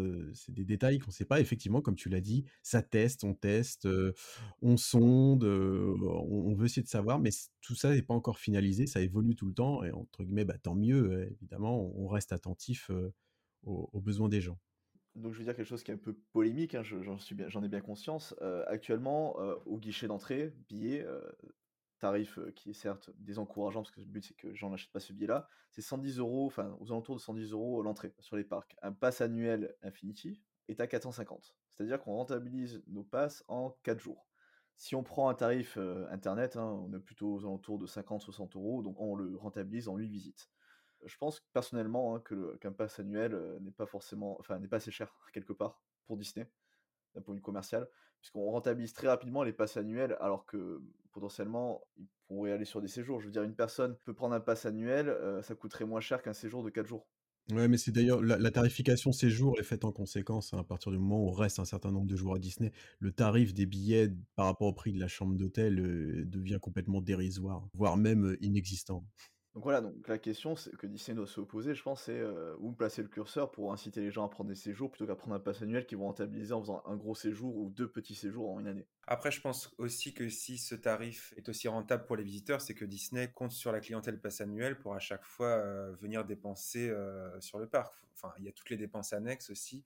Alors certes, le prix d'entrée n'est paraît dérisoire comme ça pour les clients pass annuels, mais après avec toutes les dépenses d'un point de vue, restauration, merchandising et même il y a beaucoup, beaucoup de je crois de passes annuels quand même qui font, heu, régulièrement des nuitées, heu, dans les hôtels. Je pense que c'est calculé aussi aussi de la sorte, quoi. Après, faut pas oublier que la clientèle habituelle de Disneyland Paris, c'est pas une clientèle qui vient régulièrement, hein. C'est des personnes qui vont venir en séjour, plus tous les tous les 2 ans, tous les 5 ans, voire tous les 10 ans. Heu, on a peu de clientèle régulière dans le package global, heu, de visiteurs. Ce passeport annuel, il concerne soit les franciliens qui viennent très, très souvent, ils ont d'ailleurs leur passeport annuel dédié, heu, qui a pas énormément de jours d'accès, mais qui leur permet de venir assez facilement et à côté, ce passeport premium qui, à son annonce, à sa sortie, a fait peur, hein, quand même, hein, en interne, hein. «Est-ce qu'on va pas trop loin?» ça a tellement bien marché qu'il a fallu étendre le nombre d'allées, heu, réservées Infinity sur le parking. C'est voir que à quel point été une surprise. C'est exact, ça a été une grande surprise, un grand succès commercial quelque part. Donc co comme je disais, moi je pense que quelque part il est peut-être pas assez cher, mais après si le tarif augmente, par contre je vais m'attendre à avoir un service premium un peu plus poussé. Alors moi j'ai pas de voiture donc le parking, heu, ça m'est un peu égal, heu, mais je pense, heu, notamment à notre, heu, chère téléphonique VIP qui est, qui est tout sauf VIP. Je veux dire, heu, attendre plus d'1 heure au téléphone pour réserver quelque chose, ce n'est pas bon en 2021 donc C'est peut-être là aussi un peu le problème, c'est-à-dire qu'aujourd'hui, moi j'entends que Disneyland veuille partir sur une clientèle un peu plus premium et proposer du coup une offre un peu plus premium, mais il faut aussi s'en donner les capacités. C'est-à-dire que alors c'est une expérience personnelle, je suis client pass annuel depuis pas 10 ans, mais pas loin, ça doit faire 7-8 ans. Donc j'ai connu le passeport annuel Dream et le passeport annuel Infinity et très honnêtement, si j'ai accepté le changement de tarif, j'ai pas vu énormément de différence non plus entre le Dream et le Infinity, malgré les services en plus, c'est-à-dire les places réservées dans les parades, les places réservées pour le spectacle nocturne, heu, les piscines, la ligne téléphonique, heu, VIP comme on parlait. Voilà, tous ces services-là qu'on nous a donnés et qu'on nous a dit, heu: «Ce sera en plus sur votre pass annuel», bah, soit j'en ai pas vraiment eu l'utilité, soit j'ai jamais eu véritablement l'occasion de m'en servir. Au final, le seul service en plus sur le pass annuel Infinity que je n'avais pas sur le pass Dream, que j'utilise et qui pour le coup, je trouve pratique, c'est les PhotoPass. C'est le PhotoPass Plus. Ça pour le coup, j'avoue que c'est un ajout qui a été bénéfique pour mon cas et pour lequel je reconnais que, le paiement supplémentaire m'a pas dérangé. Mais moi, je pense que pour les passes annuelles Infinity, là, il y a une grosse marge de progression de la part de Disneyland Paris. Ce serait de créer vraiment une vraie plateforme qui permette de tout centraliser de réserver notamment les nuitées sèches. Ce qui n'est pas encore le cas. Là, pour réserver une nuitée sèche en tant que client euh, Infinity, il faut appeler la, la ligne téléphonique qui met, on le sait tous, euh, beaucoup de temps à, à répondre. Euh, je pense que là, il y a un vrai effort à faire de ce côté-là, quitte à abandonner la, ligne dédiée et faire une vraie plateforme Internet et mobile qui nous permette de réserver nos nuitées, les restaurants, les places de spectacle, les, pla- les places euh, premium pour les, les spectacles, ce qui est déjà un peu le cas. Mais je pense vraiment qu'il y a un, vrai travail à faire sur une vraie plateforme euh, passe annuelle qui, pour moi, n'existe pas euh, à l'heure actuelle. En parlant de service par exemple qui euh, n'est pas forcément utile, c'est l'entrée dédiée au parc Disney. C'est que il faut savoir que les Magic Plus et les Infinity ont euh, un accès euh, réservé des tourniquets. Alors c'est plus des tourniquets maintenant, mais c'est vrai qu'on n'a pas parlé de ce changement-là. Donc une entrée dédiée au parc Disney qui est généralement il y a plus de monde que si on prenait une entrée normale. Donc la question c'est en effet ce que disait Paul tout à l'heure, c'est qu'on a, on a essayé d'aller sur une gamme premium, mais qu'on a trop de gens quelque part qui sont allés sur une gamme premium qui fait qu'elle n'est plus premium. C'est un peu un effet pervers. Mais le fait que, oui, ben, il y a trop de personnes qui sont Infinity en fait. Ce qui fait que le, parking est sous-dimensionné, qui a fait que la ligne téléphonique est sous-dimensionnée, qui a fait que le nombre entier dédié est sous-dimensionné. Donc voilà, donc c'est un peu la, question qu'on se pose tous maintenant, c'est quel est l'avenir euh, du pass annuel? Après, je pense que tant que la situation ne reviendra pas à la normale, avec notamment une offre spectacle, euh, rencontre personnages beaucoup plus euh, fournie que ce qu'on a actuellement, je ne sais pas s'il y aura de, vrais changements d'un point de vue de, l'offre commerciale et tarifaire des, des passeports annuels, notamment le, le Infinity. Ah, Ça, c'est le point le plus négatif, on va dire, heu, bon, c'est pas étonnant, mais du, heu, de la crise du covid, c'est que c'est arrivé, entre guillemets, «au pire moment», heu, pour, Disneyland Paris, hein. On annonce des extensions, on commence les travaux, la nouvelle stratégie de tarification avec, passeport premium et tout fonctionne, on sait qu'on peut proposer plus. On y va, on se lance, on arrivait même d'ailleurs au niveau des résultats, hein, qui sont qui sont publics, heu, on commençait à avoir des résultats très corrects depuis le rachat de Walt Disney Company. On était vraiment sur une pente expo exponentielle d'amélioration, heu, et de services qui allaient arriver et il y avait plein de choses dans les cartons qu'on entendait à à gauche, à droite. On va on va peut-être faire ça, on va peut-être faire tel service et tout ça est est coupé directement, par la crise. C'est vrai qu'il faut se rappeler que euh, les 30 ans de la destination sont l'année prochaine. À partir de là, les 30 ans, bah, on devait avoir euh, les arrivées des nouveaux lands du parc Wallis et Studios et que les travaux ont forcément pris du retard avec la crise. C'est vrai que ça tombait au, au mauvais moment. Oui, je pense qu'ils savent toujours pas dans quelles conditions ils vont pouvoir euh, célébrer ces, ces 30 ans. Quoi. Je pense pas que tout ce qui avait été prévu pourra se faire malheureusement. En effet. Pour en revenir un peu sur les tarifs de la destination, une perte d'avantage mais pas d'augmentation donc pour les passes annuelles en tout cas. Et en ce qui concerne les guests moins réguliers, pas d'augmentation remarquée non plus, et même une nouveauté. Il y a eu l'apparition d'un nouveau billet qui s'appelle le billet tribu. Pour les pour les groupes et les familles. Pour les groupes de, les groupes de 4 à 6 personnes, je crois. dont le nom est directement repris apparemment du parc Astérix, hein, qui, ont également leur billet tribu. Donc en effet, c'est pour euh, les groupes 4, 5 ou 6 personnes où ça permet d'avoir euh, un tarif à partir de 45 euros par personne. Selon la date, ça peut monter jusqu'à 69 euros. Et c'est pour euh, un seul parc à choisir. Donc par contre, je conseille de façon très insistante les visiteurs à prendre le parc Disneyland plutôt que le parc Walt Disney Studios pour la visite. C'est dommage, les nouveautés sont dans les studios. Et c'est ça, sauf si on veut voir la Dream Factory.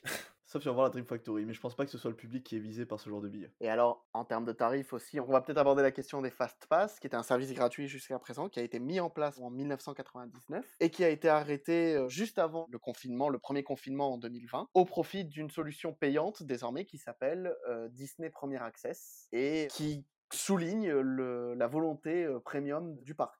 Alors, il y a quelque chose à comprendre. Alors, Romain et Thomas, heu, même toi Nathan, seront peut-être plus experts sur le sujet dans d'autres parcs, mais le fonctionnement du fast-pass tel qu'il était à Disneyland Paris, heu, était quelque chose de d'un petit peu unique. On retrouve pas ça dans un parc concurrent. C'est assez particulier de pouvoir fournir un accès comme ça, heu, réservé un créneau horaire sur une attraction et surtout la quantité qu'on faisait. Il y avait quand même des disponibilités fast-pass très importantes, sur les attractions fast-pass. Trop peut-être. Alors ça, c'est on se retrouve dans un équilibre qui est dur à faire. Si tu fais quelque chose qui est trop restreint, mais effectivement un service qui est très intéressant, les gens a attendent très peu, c'est top, mais il y a peu de gens qui peuvent en profiter. Déjà, dernièrement, moi je me souviens, mais ça doit faire, peut-être 3 ans que je visite le parc sans jamais utiliser un fast-pass parce que ça bloquait beaucoup trop la journée, sur les attractions où c'était intéressant, genre, BTM ou même Ratatouille, sur les débuts de Ratatouille, on avait tous les fast-pass de la journée qui étaient partis dès le matin, c'était des retours le soir. Ça bloque ta journée en organisation, ça te devenait de moins en moins intéressant. Ouais, c'est ça, ça demandait quand même pas mal d'organisation, à moins de d'arriver très tôt le matin et de, et de faire vraiment sa journée en fonction de, ça. Je sais que je l'ai très utilisé ce service à un moment donné, jusqu'à ce que, un peu comme toi, je suis un peu découragé par toute l'organisation que ça, demande. Il y a une période, effectivement, c'était très populaire. Enfin, c'est très populaire, c'était très accessible. On pouvait arriver au cours d'une journée, tiens, c'est euh, ah, l'attraction, il y a une grosse file d'attente. Je regardais le retour fast-pass, mais ça, c'est quelque chose que tu pouvais faire même au milieu de l'après-midi. Ah, le retour fast-pass, c'est dans deux heures. On va se prendre des petits fast-pass, on se fait une attraction en attendant. C'est quelque chose que j'ai connu et plus capable de faire aujourd'hui. Si tu arrives à l'attraction, c'est quand les retours fast-pass Ah ben, ok, d'accord, c'est euh, c'est la fin de la journée s'il y en a encore. Malheureusement, on ne pouvait pas en donner plus. Il y avait déjà beaucoup trop d'impact sur la file d'attente normale. Qu'on soit d'accord, de toute façon, le système FastPass est un système vieillissant hein, qui date de 99 où euh, déjà il fallait se rendre sur place pour prendre son ticket. Euh, C'est-à-dire que tant qu'on n'était pas sur place, d'ailleurs, on connaissait pas la fenêtre de retour ou s'il en restait. C'était un système qui était, euh, qui- datait de 99, donc euh, qui était un peu vieillot. Donc il fallait forcément le faire évoluer et surtout le numériser. Donc euh, ça, c'est Disney World qui a commencé là-dessus avec le FastPass Plus et euh, combiné avec les Magic Band, qui ont fait un système qui est inapplicable pour Disneyland Paris, qu'on soit d'accord. Et par contre, il y avait aussi Disneyland Resort qui a mis un autre système en place, qui est le Max Pass. Donc en fait, ce qu'ils ont fait, c'est qu'ils ont équipé pratiquement toutes les attractions de FastPass, même celles qui n'ont pas d'attente. Et on peut, avec un petit supplément à la journée euh, de l'ordre de la dizaine de dollars, euh, les réserver depuis son mobile. Et donc tout est numérisé depuis son mobile. Bon, on retourne un peu sur le problème du euh, tout mobile, de, le smartphone qui est omniprésent dans nos vies.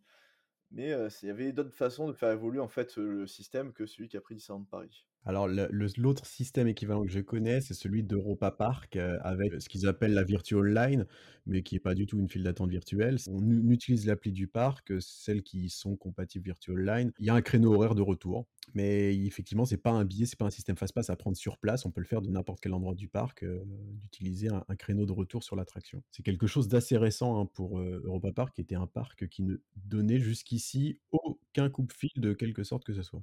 Et, et donc un autre exemple de, de coupe-fil qu'il existe dans la concurrence, le parc Astérix hein, qui est pas loin. Euh, alors eux par contre c'est un système qui était totalement payant, donc euh, c'est le Flexitomatix, quelque chose comme ça. Alors, euh, il a changé récemment. hein. Maintenant, il s'appelle le Philomatix. euh, Philomatix, c'est ça. et auparavant, c'était un autre système. J'ai oublié le nom. Donc là, en fait, c'est euh, donc il y a plusieurs euh, forfaits. Donc euh, on paye à l'attraction un accès et après jusqu'au forfait le plus cher qui doit être dans les autour de 90 euros ou 89 de mémoire. euh, où là on a un accès illimité euh, à l'attraction. Alors, ch- ch- chose intéressante, c'est que le, le- le tarif d'accès à l'unité du parc Astérix, c'est de 8 euros, qui est exactement le même que celui de Disney. Alors oui, mais justement, ne mettons pas trop la charrue avant les bœufs. Euh, on va peut-être d'abord présenter ce que c'est que le remplaçant du FastPass, le Disney Premier Access. Est-ce que l'un de vous peut me dire en quoi ça consiste? Donc en fait, avec la disparition du FastPass à Disneyland Paris, il y a deux systèmes qui vont être mis en place en parallèle, un gratuit et un payant. Il y a le Standby Pass. Alors ce dernier consiste à bloquer l'entrée de l'attraction qu'on va devoir réserver sur notre smartphone. Donc de telle heure à telle heure, Big Thunder Mountain ne prend plus de visiteurs à son entrée, il faudra réserver via l'application. Donc ça c'est le premier remplacement.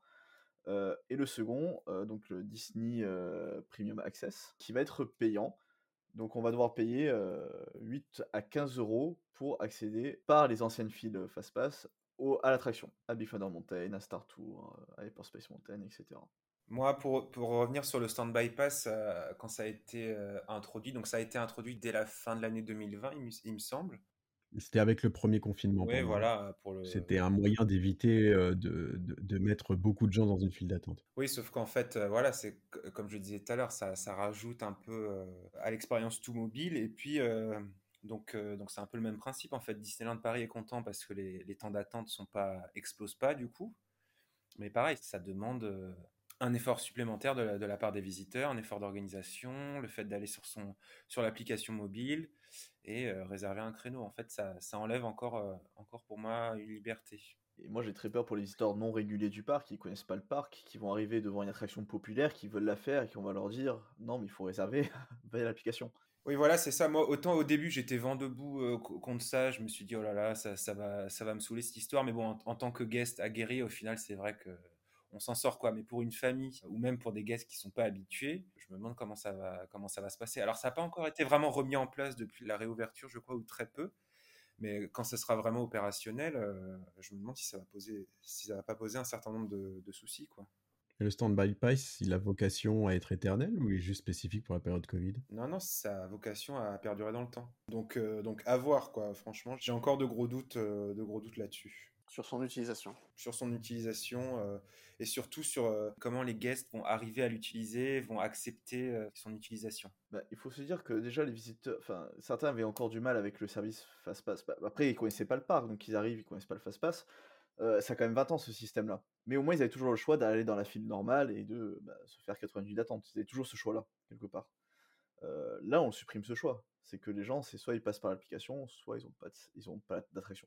Mais ça, ce sera peut-être plus clair parce que effectivement, le, système Fastpass, comme il n'y avait pas trop d'équivalent dans les autres parcs euh, que les gens pouvaient faire, ils n'avaient pas forcément l'habitude, euh, en, arrivant à Disneyland, d'utiliser correctement ce, système. Et il faut pas oublier que bah, c'est mathématique en gestion de flux. Si vous faites rentrer des gens par le Fastpass euh, qui attendent moins longtemps, la file d'attente normale, mécaniquement, augmente par rapport au fait que elle n'avait pas de Fastpass. Donc, en limitant énormément le Fastpass, en le rendant plus premium comme service, déjà, ben, le Fastpass attendra moins, parce qu'il peut quand même y avoir une attente au Fastpass. hein, On garantit une attente de 20 minutes, je crois, si je ne m'abuse, et 20 minutes max. C'est très rare hein, que ça atteigne ce niveau-là en retour Fastpass. Mais maintenant, avec le Fastpass plus, plus faible, déjà, on accédera quasiment directement à l'attraction. Et ensuite, la file d'attente normale débitera beaucoup plus. Donc, on est censé améliorer l'expérience de tous les visiteurs avec ce système. Alors, je suis pas vraiment d'accord avec ça, parce que pour moi, on oublie l'effet psychologique. C'est que le Fastpass était gratuit, c'est important. Enfin, gratuit, était compris dans notre billet d'entrée, on va plutôt dire ça comme ça. Et donc, en fait, il y avait toujours la personne qui euh, se disait Youpi, j'ai attendu que 20 minutes au lieu de 90. Alors que certes, il n'y avait pas de Fastpass, tout le monde aurait attendu 45 peut-être. Alors ça, c'est le, biais le plus complexe du, du Fastpass. Il faut s'intéresser au fait que quand on visite un parc, il ne faut pas focaliser sur les attractions on a attendu très longtemps ou les attractions on n'a pas attendu pas longtemps. L'important, c'est le nombre d'attra- d'attractions qu'on a pu faire dans la journée. Et un utilisateur moyen du parc, déjà, s'il utilisait un Fastpass dans la journée, c'était le bout du monde. Des experts étaient capables d'en utiliser deux, trois, rarement plus. Et on va dire un utilisateur standard qui utilise un fast-pass dans la journée, ok, il y a une attraction où il va réussir à passer en 20 minutes. Toutes les autres attractions qu'il va faire où il y a un fast-pass, il va attendre plus longtemps. Mais psychologiquement, il sera content, parce qu'il a attendu moins de temps pour. Ouais, voilà, il s'est dit, dit j'ai gagné du temps sur celle-là, hop, mais je suis en train d'en perdre sur les autres, il s'en rend pas forcément compte. Après, les statistiques, euh, nous le dirons, on ne les communique pas évidemment à Disneyland, mais est-ce qu'on on gagnera avec ce système-là?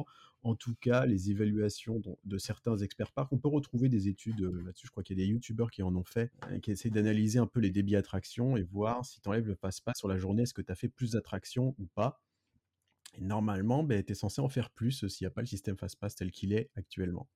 Alors, il faut savoir qu'à une époque, euh, c'était Philippe Gas, hein, donc ça remonte un petit peu, on parlait de 7 attractions en moyenne pour un visiteur pour considérer que la journée était réussie pour lui. Ouais, oui, tout à fait. C'est assez, assez peu, on se base évidemment sur une journée dramatique. Et quand on compte euh, les attractions, c'est les attractions que, entre guillemets, monsieur tout le monde compte. euh, Donc, euh, effectivement, on va pas prendre en compte parce qu'en réalité, vous en faites plus. hein, si vous lisez le plan du parc, euh, vous avez traversé Liberty Arcade, vous avez déjà fait une attraction. Adventure Island, vous avez fait une attraction. Vous avez traversé le parc en faisant le tour, vous avez déjà fait quatre attractions sans vous en rendre compte. Mais euh, donc, effectivement, on était sur ce chiffre-là, chiffre qu'on veut augmenter puisque c'est là-dessus que, que l'expérience visiteur s'améliore. D'ailleurs, chiffres qui, sur ces périodes de Covid, sont très bons puisqu'on limite un seul nombre de visiteurs dans le parc à, cause de la jauge et ils profitent comme d'une expérience qui est très améliorée. Mais après, le- le problème, c'est de rendre en fait Disney encore un peu plus premium avec le Disney Premium Access, c'est que finalement, ce sont des gens qui peuvent se permettre de dépenser 8 euros pour faire une attraction. C'est quand même énorme, 8 euros pour une attraction. Alors, c'est là où je me demande si euh, c'est pas juste déjà un, début de test.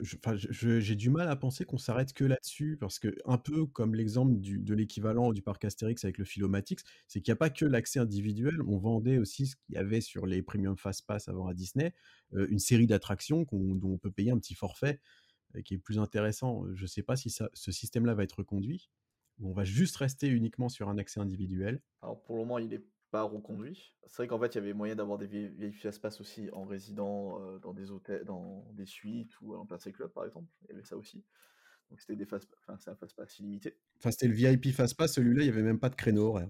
C'est ça. Et après, il y avait hum, aussi un système de super fast-pass et ultimate. Ouais, il y avait les, les, les Ultimates euh, où, on- où il y avait un, un- il y avait une version en fait où on pouvait faire l'attraction comme ça par le Fastpass sans créneau horaire plusieurs fois dans la journée. Il n'y avait pas de limite. Il y avait la version où tu peux faire l'attraction sans créneau horaire une seule Alors j'ai fois. retrouvé les tarifs. Donc le super, euh, ça permettait de faire soit l'attraction euh, familiale, soit l'attraction sensation forte une fois dans la journée, accès rapide. Donc qui était vendu autour de 30 à 45 euros par personne. Donc euh, déjà on peut remettre ça en relation avec les 8 à 15 euros par attraction. Et ensuite il y avait celui-là, euh, donc toute attraction euh, équipée du système, un seul accès dans la journée, 60 à 90 euros. Et par contre accès limité à toutes les attractions Fastpass, là c'était du 120, 150 euros. Quand même. Plus cher qu'un billet d'entrée. Oui, voilà. Ah, Après, c'était c'était volontairement dissuasif parce que si tout le monde avait le droit de faire les attractions euh, par le Fastpass sans réservation horaire autant de fois qu'il veut, bon, bah, Mais c'est vrai qu'au finalement, le super fast pass, enfin, c'était, euh, ça revenait à faire du 10 euros par attraction. voilà. Et là, on est à 8, à 15. Bah, ouais, c'est à peu près un, un équilibre. Après, ce, ce système-là, pour moi, enfin, je l'imagine en, en tant que visiteur qui vient de loin, qui vient exceptionnellement à Disney. Bon, tu fais pas mal d'attractions dans la journée et à la fin de la journée, bon, il y a la- l'attraction qui faisait rêver les, les- les enfants, euh, qui voulaient absolument faire. Il y a un temps d'attente de fou. Et tu te dis, bon, bah, on va partir. C'est soit on part et puis on l'aura pas fait, soit bon bah vas-y, on peut payer un petit accès comme ça et on peut le faire avant de partir. C'est- Je, j'ai un- je- enfin, je le considère un petit peu comme le, le petit joker qui peut sauver ta journée. quoi. Qui ne veut pas payer 8 euros pour faire les tapis volants Bah, Non, mais je comprends, c'est tout à fait un bon argument. C'est que ça concerne pas forcément des visiteurs réguliers ou français, voire même européens. Ça va être plutôt euh, les Américains qui viennent une fois dans leur vie. Voilà, c'est exactement l'exemple. En fait, tu, tu te mets toi en tant que visiteur euh, français qui va à Disney World, t'es land avatar, il y a une attente de malade, et tu te dis, ah non, je vais passer à côté de cette attraction-là, alors que je vais venir peut-être la prochaine fois que je reviens à Walt Disney World, c'est dans 5 ans, quoi. Et là, bon, bah, bon, ok, bon, ben, euh, 8, euh, 8 euros par personne, bon, ben, on n'achètera pas une peluche, on achètera ça en moins, voilà, bon, bah, tant pis. Mais ça permettra de sauver peut-être une attraction. C'est vrai que par contre, voilà, le tarif reste élevé parce que, alors on va partir sur le 15 euros parce que je pense être le tarif pour euh, Big Thunder Mountain ou pour euh, Hyperspace Mountain. Donc on, est famille euh, typique Disney, c'est deux adultes, deux enfants. Donc ça fait euh, 60 euros. Enfin, fa- famille typique Disney, euh, en, en vision euh, fin 90-2000, faut pas oublier qu'aujourd'hui, euh, Disney axe une grosse partie de sa com sur les couples sans enfants. De plus en plus, c'est vrai. Donc là, on sera à 30 euros par personne. Ça, reste quand même des budgets qui sont. En fait, c'est pas non négligeable. Ce qui est normal parce que t'as pas envie que tout le monde y ait accès. Ben, effectivement, c'est ça, c'est le problème. Si tu l'avais évoqué pour le, passeport Infinity, euh, c'est que il faut pas que trop de monde puisse avoir accès à ce service-là, parce que ça va foutre en l'air complètement le concept. C'est-à-dire le but, c'est vraiment pas attendre au fast-pass et pas ralentir la file normale. Oui, de toute façon, Disneyland Paris a toujours voulu et a toujours été une destination premium et ne s'en est jamais caché. mais cette nouvelle politique, notamment tarifaire qu'on vient de voir, et les nouveautés dont on a parlé, n'empêchent pas aussi les nombreux défauts qui subsistent au sein du resort.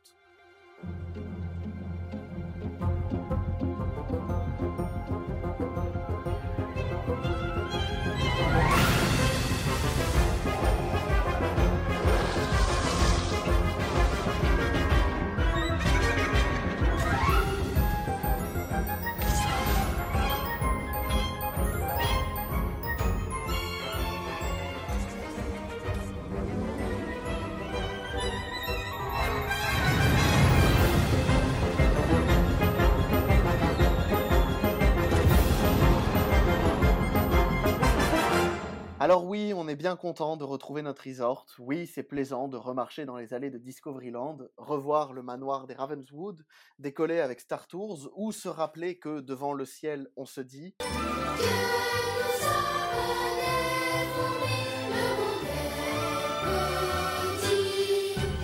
Mais voilà, il ne faut pas se voiler la face non plus, surtout quand on est fan, et Disneyland Paris n'a pas corrigé tous ses défauts, et s'en est même créé des nouveaux, notamment l'offre de restauration actuelle au sein des parcs, qui s'est amoindrie avec la crise du Covid, au point qu'il devient difficile de trouver un resto avec service à table. On va pas refaire le match de la qualité de la restauration à Disneyland Paris, on a déjà fait tout un podcast là-dessus, à retrouver sur notre site, Mais actuellement et rapidement, vous pensez quoi de la restauration telle qu'elle est à Disneyland Paris? Bah, c'est c'est vrai, comme tu l'as dit, c'était pas parfait euh, avant le Covid, euh, l'offre de restauration, mais bah là, c'est simple. hein. Pour ce qui est de la restauration actuellement, c'est donc soit l'offre fast-food, soit l'offre buffet, qui en fait n'est pas un buffet, puisque c'est un mix entre le buffet et le service à table. euh, C'est illimité, mais un, un cast vient nous servir à table. Alors, il y a peut-être le bistrot Rémi qui a été conservé, non? Oui, oui, il y a le bistrot euh, qui tourne. Oui. Donc là, ça, le, le bistrot tourne. Donc ça, c'est un, un vrai restaurant service à table. Et il me semble du coup que c'est le seul. euh, Et Captain Jack? Et Captain Jack, ouais. Ouais, donc quand même. Et il y a, l'offre snacking aussi, euh, surtout. Oui, donc le resto, les restos en fait tournent surtout autour de l'offre snacking pour éviter que les gens euh, ne s'attablent et ne s'attardent surtout trop longtemps euh, dans des mêmes pièces. Et en fait, au final, euh, de ce qu'on est en train de dire, il ne reste que trois restaurants avec service à table, dont un avec buffet à volonté. Mais Alors, en fait, euh, il, il- il reste en service à table donc le Captain Jack et le bistrot de Rémi. Ensuite, on a le Plaza Garden et euh, Agraba Café, anciennement buffet, qui ont toujours leur offre, mais on va pas se servir au buffet pour des raisons de Covid. Ah, c'est plus à volonté, hein. Si, normalement, tu demandes autant d'assiettes que tu veux. Ah ouais, tu peux toujours demander? Ouais, tu- Après, je vais pas dire si dans les faits c'est facile à faire, mais normalement, tu peux demander plusieurs assiettes, oui. D'accord. Mais euh, inversement, il semblerait que les, les assiettes qui soient servies soient assez copieuses. T'as pas envie forcément d'en reprendre. Alors non, nous on a eu le problème euh, au Plaza Garden où euh, l'entrée c'est un peu de charcuterie. Donc j'ai des amis qui l'avaient fait deux jours avant, on était j'étais avec eux, et en fait on a eu le même plateau pour quatre alors qu'ils étaient deux. Du coup on a dû en redemander un, parce que là par contre c'était vraiment une tranche de saucisson par chaque quoi. Donc c'était pas très copieux non plus. hein, l'offre buffet en mode Covid comme ça, c'est quelque chose qui est apparu l'année dernière. On l'a continué cette année. C'est pas quelque chose qui est fait forcément ailleurs. hein. Je vois des restaurants buffets à l'extérieur continuent de servir en buffet malgré le Covid. hein. Oui, surtout que je crois que maintenant, il n'y a, pas de contrainte par rapport à ça. Je sais que dans les hôtels, alors pas les hôtels de Disney, mais dans les hôtels d'un point de vue général, je crois que par exemple au petit déjeuner, c'est à nouveau autorisé que ce soit des, buffets et tout le monde vient devant sans problème. Donc ça, c'est vrai, ouais, je sais pas pourquoi ils ont, ils ont gardé cette formule-là pour les buffets. Les buffets des hôtels fonctionnent de manière identique, hein, de toute façon. Donc il y a ça, donc y a le service à table, le buffet, et ensuite euh, ben, il y a la restauration rapide et le snacking. Alors, ce qu'il faut savoir aussi, c'est que le Silver Spur Steakhouse est ouvert, mais n'est plus un service à la table. C'est la- exactement la même carte que le Key Nugget qui est d'ailleurs euh, bah, juste à côté. En fait, ils ont exactement la même carte. Mais t'es servi à table au Lucky, non? T'es servi à table. Alors oui, c'est c'est un service à table dans le sens où t'es servi à table, mais ça reste de la nature de fast-food. Oui, voilà, donc c'est un fast-food à table. Et effectivement, le, Silver recopie l'offre du Lucky, tout simplement parce que le Lucky est un petit peu petit. Et surtout, ça, c'est quelque chose qui avait été prévu au moment où il y avait encore des jauges dans les restaurants. On devait avoir une distance entre les tables et aussi un nombre maximum de personnes à table. Donc ça a amené à disparaître cette offre-là au, au Silver Spur Elle n'a pas de raison de rester éternellement, de toute façon. Les, re- les restaurants ont des timings qui sont différents. euh, et actuellement, oui, on est sur un- une situation qui est spécifique au Covid. donc une reprise de situation à la normale devrait arriver euh, une fois la crise du Covid passée. Voilà, la question est quand euh, Pour le Silver Spur. Parce qu'après, on peut parler euh, du changement au Fuente qui est pas très loin. On va rester sur Frontierland, on va remonter de Land. Alors, le Fuente et le Last Chance Café ont une offre qui est relativement similaire de, de snacking. Alors qu'à l'époque, le Fuente euh, était un fast-food classique avec ses quatre menus, euh, enfin trois ou quatre menus, euh, notamment les faritas qui étaient préparés sous nos yeux, ce qui était très sympathique. Donc là, là maintenant, on a une offre de snacking qui est celle du Last Chance Café. Et par contre, nouveauté, c'est de la margarita frappée ou glacée? Ouais, tout à fait. euh, 8 euros les 25 centilitres, quelque chose comme ça, qui est nouveau dans le parc. Donc là, en effet, par contre, on a vraiment un downgrade du restaurant, parce qu'on passe d'un fast-food à une offre de snacking, pur et dur. Alors, ça correspond un petit peu à la façon de, de consommer d'une grande partie de notre clientèle qui, qui recherche quelque chose de pas cher pour pouvoir se nourrir rapidement dans les allées du parc sans perdre de temps entre les attractions. En fait, on a découvert que de plus en plus de personnes euh, faisaient le parc. Euh, on va partir en séjour hôtel, se prennent un gros petit déjeuner le matin, mangent un petit snacking à midi pour pas perdre de temps, continuent à se focus attraction et ensuite remanger bien le soir euh, à l'hôtel. Donc on veut essayer de suivre un petit peu cette tendance-là en proposant une offre de, de snacking qui correspond un petit peu à ça. Donc celle du Fuente, bon, elle- a ses défauts effectivement par rapport à l'offre qu'il y avait avant, mais elle est intéressante là-dessus parce que c'est des produits qui sont rapides à fournir et il y a, une petite offre entre guillemets «de viande». Il y a même aussi du il y a du végé, il y a tout. On se prend, une petite boîte, à plusieurs, on peut se la partager.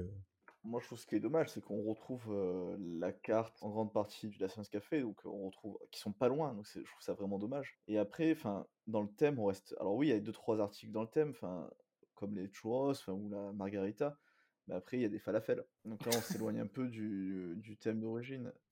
C'est pas Tex-Mex? Non, c'est pas je crois pas alors. Le Mexique a ses frontières avec le Liban, évidemment. C'est voilà, c'est le Mexique a très grandi frite. Alors, l'autre détail qui m'a surpris par contre sur la nouvelle offre, c'est la margarita pleinement exposée, c'est mar margarita alcoolisée, hein, c'est bien précisé sur le petit menu et qui est mise en avant comme ça dans le parc. On peut peut-être faire un petit historique sur la présence d'alcool dans le parc, mais alors, à l'ouverture, c'était niet, interdit, les Américains réservaient l'alcool à l'extérieur des parcs Disney, mais pas dedans. La mentalité française fait que pour les restaurants service à table, inenvisageable de ne pas avoir, du vin, à la carte. Donc sous la pression, «culturelle» entre guillemets, les États-Unis ont toléré donc une exception et fait rentrer, l'alcool dans les parcs qui après s'est traduit jusqu'à la présence de de quelques bières, un petit peu sur tous les services normalement, même les les fast-food. Alors c'est exact, il y avait de la bière dans les fast-food, par contre, heu, c'était consommable, enfin achetable uniquement si on prenait un menu. Tout à fait, la la fameuse règle française de la licence 3, celle des des restaurants, on peut util prendre de l'alcool que si on consomme. Et on est resté pendant des années, des années là-dessus où où en plus, c'est pas particulièrement mis en avant dans les restaurants, heu, d'avoir, heu, une bouteille de bière, elle est indiquée discrètement, heu heu, sur la carte. Et là, heu, on voit arriver une margarita en énorme. Alors, déjà en 2019 ou 2020, on avait droit à la coupe de champagne sur Main Street. Je ne sais pas si tu te rappelles de cela, mais Alors j'ai souvenir de de ce truc-là, mais je je sais plus sous quelle forme c'était. alors de mémoire, c'était un petit stand, c'est le Carrefood classique Disneyland Paris où il y avait du champagne, à la coupe en vente. Ah, heu et pour, revenir aussi sur l'historique de l'alcool sur les parcs Disney, alors c'est une règle qui était surtout vraie pour, heu, les parcs du type, Royaume Enchanté. Oui, oui, tout à fait. Epcot, je pense notamment à Epcot qui a toujours vendu de l'alcool, hein, c'est genre je crois le le sujet d'un gag dans les Simpsons où, heu, Homer veut, heu, changer de parc, heu Mmh mh. Oui, pour un parc avec alcool. pour un parc avec alcool, quelque chose comme ça. Donc oui, c'est une nouveauté, hein, de de voir, l'offre, alcool se développer dans les parcs à emporter. Et là, par contre, je sais pas si la consommation de nourriture est obligatoire. Alors c'était déjà un peu tombé, hein, avec, les, chalets gourmands. Ah mais on était sur l'autre parc. On était sur l'autre parc, certes, mais, donc je pense que l'obligation de consommer, elle n'aura pas, le cas ici, parce que c'est c'est du c'est du snack, donc ça perdrait un peu l'intérêt. Il reste assez compliqué quand même de manger sur les parcs, a un problème qui est déjà présent, mais avec la crise du covid, heu, les jauges qui font qu'il y a moins de personnes, en fait, on a aussi de nombreux fast-food qui sont fermés, comme le Toddle, heu et donc heu, ça reste, assez compliqué de manger sans attente, en tout cas à Disneyland Paris à l'heure actuelle. Bah, tout dépend de l'heure à laquelle tu vas, hein, parce que enfin, après c'est un choix, mais de venir un peu un peu plus tard dans l'après-midi, les restaurants restent ou restent ouverts et ça peut s'avérer payant, Alors ça, ça marche quand on est des jeunes adultes, mais quand tu es avec enfants, ça devient compliqué. Oui, oui, tu as raison, ouais. Alors il y a aussi ce qui aurait pu être une bonne nouvelle, mais qui nous inquiète quand même, c'est la fin de Line Bertie. On sait ce qu'on perd avec l'arrêt de Line Bertie, mais est-ce qu'on sait ce qu'on gagne en revanche? Bah, tout va passer par l'application officielle de Disneyland Paris, non? Alors oui, c'est le but à long à long terme, hein, des équipes, de dev de de l'application, c'est qu'on fasse tout par l'application. Donc on a en effet déjà les réservations de restaurants, heu, voir les menus. On peut déjà commencer à réserver des points photos avec les personnages. Donc ça, c'est, heu, à la Super Hero Station, heu, au Disney's Hotel New York, heu, The Art of Marvel, où, le point photo avec, Spider-Man est réservable via l'application officielle. Et du coup, est-ce que l'application telle qu'elle est développée aujourd'hui, est-ce qu'elle va permettre de faire autant de choses que ce que faisait la myriade d'applications que pouvait avoir, Disneyland, jusqu'à présent? Puisqu'on avait Line Bertie, mais on avait aussi l'application Photopass qui s'est arrêtée, qui maintenant est remplacée par, le site web, directement, mais qui pourrait, à l'avenir se retrouver aussi intégrée à l'application. Est-ce que cette application va être capable de devenir aussi centrale? C'est pas un problème technique en tout cas, hein, on a déjà des exemples, ailleurs. On peut faire une appli effectivement qui regroupe tout et on doit faire une appli qui regroupe tout. On peut pas se permettre, en tant que Disneyland Paris, d'avoir une myriade d'applications, et de services tiers pour fournir ce genre de service.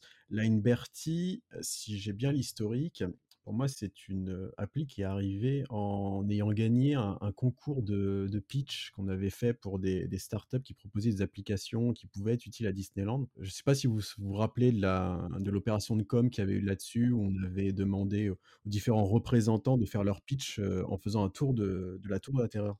Je m'en rappelle, c'est très drôle.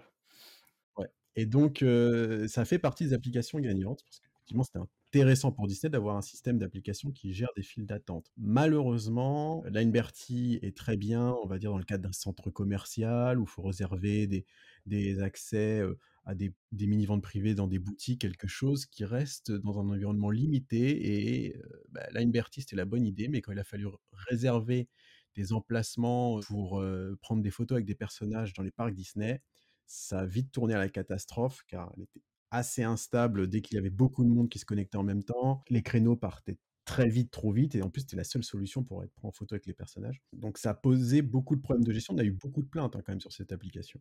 Mais du coup, c'est un problème qu'on va retrouver quand même avec l'application, c'est que, mettons qu'elle soit stable, et je pense qu'elle le sera, parce que Disneyland Paris a les moyens de faire une application stable, une fois que les créneaux sont partis, ils seront toujours partis. Alors après, à moins, de, à, à moins de faire un système de distribution progressive euh, en mettant un certain nombre de parties de créneaux à telle heure, euh, d'autres parties de créneaux qu'on garde après pour plus tard. Ce qui sera fait pour les stand-by pass d'ailleurs. Ouais, on a déjà utilisé ce, ce genre de choses ailleurs, tout à fait. Donc ça, c'est gérable. L'important déjà, c'est d'avoir une application où les gens puissent se connecter et voir les créneaux. À partir, pour l'instant, pour les restaurants, les créneaux partent, mais en tout cas, on arrive à avoir la visibilité dessus. Donc c'est le principal. Et surtout, pour notre clientèle qui vient euh, de différents pays, c'est indispensable de centraliser tout sur une seule application. C'est déjà bien assez compliqué comme ça, d'apprendre à utiliser l'application, découvrir les parcs. Euh, S'il faut en utiliser d'autres, euh, euh, c'est pas génial. Mais c'était de toute façon, Lineberty avait pas vocation à être éternel à Disneyland Paris. On savait qu'on allait devoir centraliser ce genre de service dans l'appli. C'est vrai que je vais encore parler de Walt Disney World Resort, c'est un peu la marotte. Mais c'est vrai que pour un visiteur ha- habitué à ces parcs-là, arriver à Disneyland Paris, ça doit être un choc, puisque leur application, bah, il y a le photopass, euh, il y a la commande de la nourriture, euh, il y a le billet d'entrée, euh, la clé de la chambre, enfin j'en passe, sûrement, hein, enfin réservation de fast-pass, enfin ça faisait tout sur une seule application. C'est vrai que euh, Disneyland Paris ne proposait pas cela encore, et on y arrive euh, petit à petit. Bah, après, pour le Photopass, c'était un service qui auparavant était sous-traité, y compris sur la partie application et, et la partie site web. Je me rappelle bien, c'était chez Fujifilm, je crois. Oui. qui, euh, qui fournissait ce service-là, il a été repris euh, en interne. Donc c'est pour ça qu'il y a un nouveau site et, et malheureusement, effectivement, ce n'est pas encore complet parce que la reprise est partielle pour l'instant. Il me semble d'ailleurs que le nouveau site, euh, enfin, il me semble que la reprise est encore avec un autre partenaire, puisqu'elle est, euh, si je ne dis pas de bêtises, avec Kodak cette fois-ci. Alors ça a toujours été Kodak qui s'est occupé de notre système photo euh, en interne sur les attractions et tout, ça a toujours été Kodak. C'est un partenaire euh, historique puisque je crois que c'est un partenaire depuis 1992, on le voyait sur certains pré-shows, il y avait des sponsors attractions à l'époque où il y avait un sponsoring attraction. Et il y avait aussi des points photos dans le parc où ça, ça indiquait euh, point photo Kodak. Ouais. C'était alors ça c'était la petite idée dans les parcs euh, pour dire aux gens euh, regardez vous pouvez prendre une belle photo ici donc euh, Avec, ça les plus jeunes d'entre nous s'en rappelleront pas, mais la vente d'appareils photo jetables sur les cartes. Sur Main Street USA. et les pellicules et les pellicules Kodak qu'on pouvait retrouver effectivement à Photo Store à l'entrée à Main Street qui était justement dédié à, à la vente de tous les produits Kodak. Et si je ne dis pas de bêtises, euh, il me semble que Kodak faisait l'intégralité du pré-show aussi de Captain EO à l'époque. C'est tout à fait. Voilà, c'est ça. Donc partenaire historique qui est resté malgré sa faillite, sa reprise, euh, enfin, une entreprise qui a subi des hauts et des bas, mais qui est resté s'occuper du système donc des photos euh, des, euh, des attractions et qui est euh, aujourd'hui bah, toujours euh, en partenariat avec Disney. Kodak est, est en partenariat avec Disney de 55. Je veux dire, c'est un partenaire de très longue date. Bah, il y a peu de partenaires comme ça qui sont très aussi vieux, peut-être Coca-Cola. Et encore, Coca-Cola, euh, ce n'est pas le cas à Shanghai Disneyland. Parce qu'à ma grande surprise, il y a c'est Pepsi. Il y a une histoire comme ça. Ah, mais à Shanghai Disneyland, il y a plein de choses de différentes. hein. On n'a pas parlé de Shanghai Disneyland. Ah ouais, qu'on n'a pas construit, on n'a pas construit le parc tout comme on voulait. hein. Et enfin, un manque encore présent à Disneyland Paris, c'est la reprise pleine et complète des spectacles. Actuellement, comme on en parlait tout à l'heure, il y a la nouveauté au Studio D, mais si je ne dis pas de bêtises, c'est le seul spectacle qui est assuré en ce moment. Alors, est-ce que c'est suffisant vu le contexte euh, sanitaire, ou est-ce que le resort pourrait mieux faire? Bah, là, l'offre de spectacle, elle est, l'offre de spectacle, elle est, oui, comme tu l'as dit, elle est quasi inexistante. Bon, il y a Stitch Live juste à côté, qui pour moi n'est pas vraiment un, un spectacle. Enfin bref, on va passer ce débat. Donc oui, l'offre de spectacle est inexistante, sachant que, comme, je disais tout à l'heure, les restrictions gouvernementales euh, n'imposent pas euh, quoi que ce soit de particulier maintenant sur les spectacles, que ce soit en intérieur ou en extérieur, il n'y a plus de jauge. Mais je pense que Disney attend euh, en fait d'avoir une vraie visibilité. Alors, ils pensaient l'avoir l'été dernier, mais en fait, euh, ça s'est avéré faux. Je pense qu'ils attendent d'avoir une vraie visibilité pour lancer des, nouveaux projets. Je pense que les spectacles, c'est des investissements qui sont très très lourds, surtout vu la qualité artistique des, shows de ces dernières années. Donc, je pense qu'ils attendent vraiment une vraie visibilité avant de réinvestir dans des spectacles notables. Donc, je pense qu'on n'est pas encore prêt de revoir ne serait-ce qu'une parade, qui était pourtant un moment euh, vraiment important hein, pour, euh, pour tous les guests, que ce soit les, les guests habitués ou pas. Après, moi, je sais personnellement, en tant que passe annuel, je ne dois pas être le seul dans ce cas-là. En fait, au, bout de, quelques années, ben, on vient surtout pour les spectacles, pour les rencontres personnages, euh, pour les nouveautés, merchandising, etc. Donc, le, le fait de devoir se, contenter, euh, entre guillemets, uniquement des, attractions, c'est vrai que c'est un petit peu frustrant, quoi. Donc, euh, donc j'espère que ça va vite revenir, même si je pense que pour l'instant, enfin voilà, on, va devoir attendre quelques mois au, moins.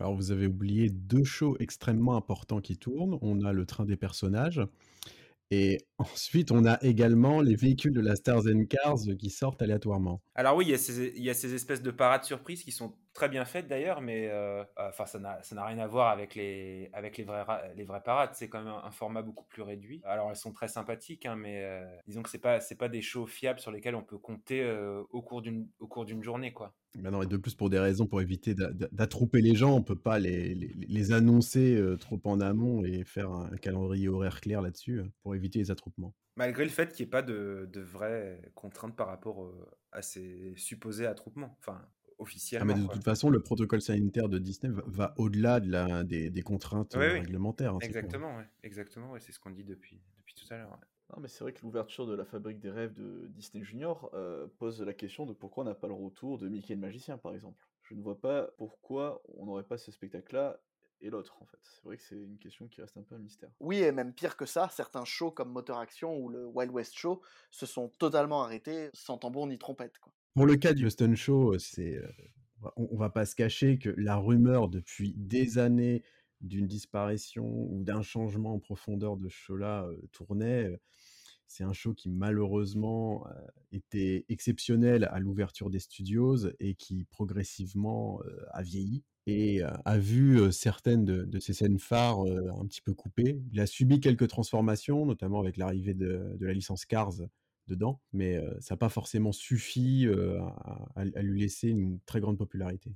Non, en effet, c'était un show qui était un peu vieillissant et il y avait des scènes qui étaient très sympathiques, comme le jet ski, je crois, que moi j'avais vu la première fois à Disney World, pour vous dire. hein. Je l'avais jamais vu à Disneyland Paris, je l'ai vu aux États-Unis car elle a duré plus longtemps. Mais c'est vrai que c'était un show qui était très long, qui était très longué, qui était vieillissant, où on connaissait finalement quand on était visiteur régulier tous les astuces et petites techniques, donc ça perdait l'intérêt.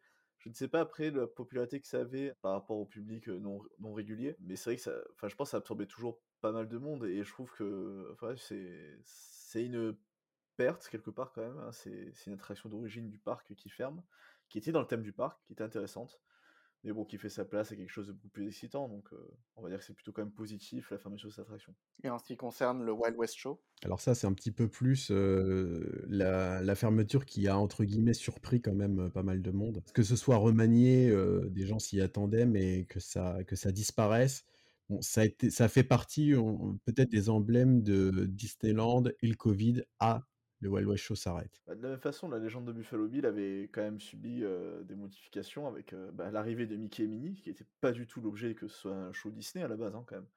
Donc il y avait eu un petit changement de paradigme là-dedans. Et après, il y avait déjà eu la disparition de la scène des bisons. Ouais, qui était la scène euh, my- mythique et la scène la, la plus complexe qu'on pouvait avoir euh, à, à Disneyland Paris. C'était quelque chose qu'on pouvait difficilement retrouver ailleurs. Autant que sur la partie, par exemple, Stun Show, il y a beaucoup de parcs qui finalement présentaient des spectacles de cascade euh, similaires. Autant là, la scène des bisons, euh, on peut parler de dressage de bisons, mais euh, c'était quelque chose d'exceptionnel. Et effectivement, malheureusement, ça a été coupé. Après, ça vient aussi d'une stratégie progressive qu'on découvre. Disney se sépare de plus en plus des animaux dans, dans ses spectacles. hein. Non, c'est- c'est- je dis pas que c'était une mauvaise chose, hein, qu'on soit d'accord, mais c'est vrai que ça perdait. En fait, on enlevait de l'intérêt du spectacle. C'est vrai que potentiellement, euh, la légende du Buffalo Bill avait fait son temps. Enfin, c'est un show qui était là depuis, heu, un dîner-spectacle pardon, qui était là depuis l'ouverture, hein, depuis 92. Après moi, ce que je reproche, c'est pas sa fermeture, c'est la façon dont ça a été fait. Je sais pas ce que vous en ressentez là-dessus, heu, vous, mais enfin, on l'a eu ça au détour d'une annonce, on ne s'y attendait pas, alors que le show était fermé parce à cause de des restrictions sanitaires, donc on n'a pas eu le droit à une vraie dernière, alors je pense que ça aurait été plein, hein, pour faire la dernière fois, le la Légende de Philomèle, tout le monde y serait allé. Donc je trouve ça un peu triste la façon dont c'est fermé et d'ailleurs, ça se ressent aussi dans la façon dont ça a disparu du paysage puisque pendant le 2e confinement, il y a eu l'annonce et petit à petit, assez rapidement, bah, l'enseigne avec, Cody et je ne sais Sitting Bull, a disparu totalement et on a un gros, heu, espace rouge à ce niveau-là, à côté du cinéma Gaumont, heu, bah, ça fait triste, hein, la façon dont ça s'est fini est triste, je le trouve. Ouais, mais après relancer un show, alors après des mois d'interruption, juste pour faire une série, heu, une série d'adieux, heu, je pense pas que ça les ça soit hyper intéressant d'un point de vue, d'un point de vue financier, pour eux, quoi. Bah, après, au-delà d'un problème financier, c'est aussi un problème de logistique, hein. Re refaire un saut qui un show qui s'est arrêté depuis aussi longtemps et pour faire des dernières, même si effectivement à Disney, il est de tradition sur la fermeture d'un show ou d'une attraction, de faire une dernière, voire même pour les attractions, de faire carrément des cérémonies de fermeture, hein. On fait, régulièrement quelque chose, les dernières, c'est toujours quelque chose avec énormément de de staff qui vient pour l'occasion, il y a une vraie ambiance, il y a une vraie ferveur et effectivement, bon, bah, là, il y a pas eu. C'est quand je pense par exemple à Armageddon qui a eu le droit à une, heu, cérémonie, heu, de fermeture. Armageddon que je ne regrette absolument pas, j'étais content que cette attraction disparaisse prat pratiquement et là, Buffalo Bill, alors j'y allais pas souvent, je devais y aller, tous les 2 ans. Certes, je ne sais pas si ça fonctionnait encore, mais je trouve ça dommage. Le covid, est passé par là et a fait, a fait que le show a fermé, sans, sans cérémonie. Des fermetures et des défauts encore présents donc au sein des parcs du resort parisien, mais ne boudons pas notre plaisir d'avoir pu malgré tout retrouver notre magical place préféré.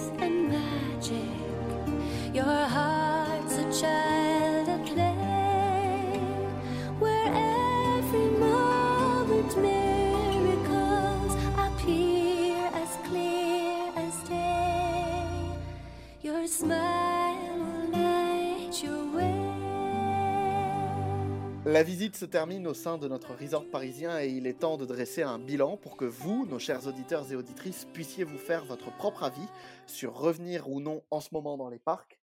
Je commence par Paul. Selon toi, est-ce que revenir actuellement, c'est une bonne idée? Alors on l'a dit, l'offre, heu, elle est pas équivalente à celle du monde d'avant, heu, comme on aime le dire. Oui, il manque des shows, il manque des spectacles, il manque beaucoup de choses et tout est pas parfait. À côté, mais ce qui s'est passé sur la saison dernière se reproduit encore cette année. La fréquentation parc reste limitée pour une période d'été et les conditions de visite restent assez idéales. Le protocole sanitaire impacte pas énormément. On découvre, le parc comme on aime l'avoir, des attractions avec assez peu d'attente, on peut en faire beaucoup. Le personnel est toujours là, les cast members sont quand même hyper motivés, hein, après toute cette période, sans pouvoir travailler, ils ils reprennent un petit peu leur parc, ils ont envie de le partager et on ça, on le ressent. En tout cas, moi, quand je je fais des visites, je je ressens toujours une, heu, une, une présence, une petite magie qu'il y a dans les parcs et c'est pas forcément le mauvais moment pour faire une visite, heu, je la je la trouve assez agréable, pendant cette période. Euh, Romain, pour toi, le plaisir de retourner dans les parcs est toujours le même qu'avant la pandémie? Ah, mais la magie est totalement de retour à Disneyland Paris, il y a pas à dire. Certes, il y a moins de spectacles, mais comme l'a dit Paul, en fait, on a des conditions de visite qui sont juste exceptionnelles. On se sent, pas seul, mais presque dans le parc, où il y a très peu de monde dans les allées, il y a des temps d'attente qui sont plus que raisonnables. Enfin, je veux dire, pour faire une visite, c'est fantastique. Il manque juste le beau temps qu'on n'a pas en ce moment, avec, l'été en région parisienne, mais, on a clairement, une très des très bonnes raisons de visiter et on reste quand même fan de notre parc, donc, le redécouvrir, sous cet angle est juste fantastique. Et enfin, Thomas, ton avis sur la question? Bah, je suis assez d'accord avec euh, ce qu'ont dit mes camarades. euh, alors, après, tout dépend de, ce que vous recherchez. Si c'est pour se faire effectivement une grosse journée attraction, là, il n'y aura pas de souci. Par contre, euh, si vous cherchez un peu la magie propre au spectacle, là, vous risquez d'être un peu déçu pour le moment. Alors quelque chose dont on n'a pas parlé, c'est vrai que on, l'a évoqué au début, donc le, château euh, est, bien emballé en papier cadeau. Moi personnellement, en fait, je trouve quand même que c'est une belle réussite parce que beaucoup de gens pourraient dire l'icône du parc euh, est même en réhabilitation, il a couvert de bâches euh, avec un échafaudage derrière. Bon, ça casse quand même sérieusement la visite et pour beaucoup de monde, en fait, beaucoup de gens aiment le prendre en photo et se faire prendre en photo devant. C'est peut-être quelque chose à voir finalement, un événement, on se dira, je l'ai vu, euh, le château, avec sa bâche qui est particulière, mais plutôt bien réussi. Et ça fait partie de ces petits éléments spécifiques de cette période qui méritent d'être vus. Ouais, je suis assez d'accord. La bâche, elle est vachement, elle est vachement bien. Elle est vachement bien faite, ouais. Oui, qui rendent peut-être la visite euh, aussi assez unique. Ah ben clairement, bon, c'est- ça, ça va être très dur de, de comparer, mais à- aux périodes où on avait décoré le château pour les 5 ans euh, à- avec son, son chapeau de, de fou euh, pour euh, fêter la période bossue de Notre-Dame. Bon, on n'est pas sur de la décoration volontaire, mais on est sur une période où le château est différent et ça mérite d'être vu. Après, effectivement, si on veut faire une expérience complète des parcs, bon, déjà, on a un problème qu'il y aurait eu même sans le Covid, c'est que les studios, bon, ben, restent avec une offre limitée du fait des travaux d'extension. Bien. Eh bien, merci à vous trois pour avoir éclairé nos lanternes sur la réouverture de notre resort parisien. Il est temps pour nous de remonter dans le RER et reprendre une activité normale. Merci beaucoup à vous, chers auditeurs, de nous avoir écoutés. Vous pouvez nous lire partout sur notre site amiral chroniquedisney.fr, mais aussi sur le forum disneycentralplaza.com, Facebook, Twitter et Instagram, at Chronique Disney. Si ce podcast vous a plu, n'hésitez pas à nous le dire dans les commentaires sur les réseaux sociaux et surtout à le partager et à vous abonner, c'est très important. On se retrouve à la rentrée pour une nouvelle écoute. D'ici là, portez-vous bien et à très bientôt. Salut Salut Nathan, salut les gars. Au revoir à tous. Au revoir à tous, à la prochaine.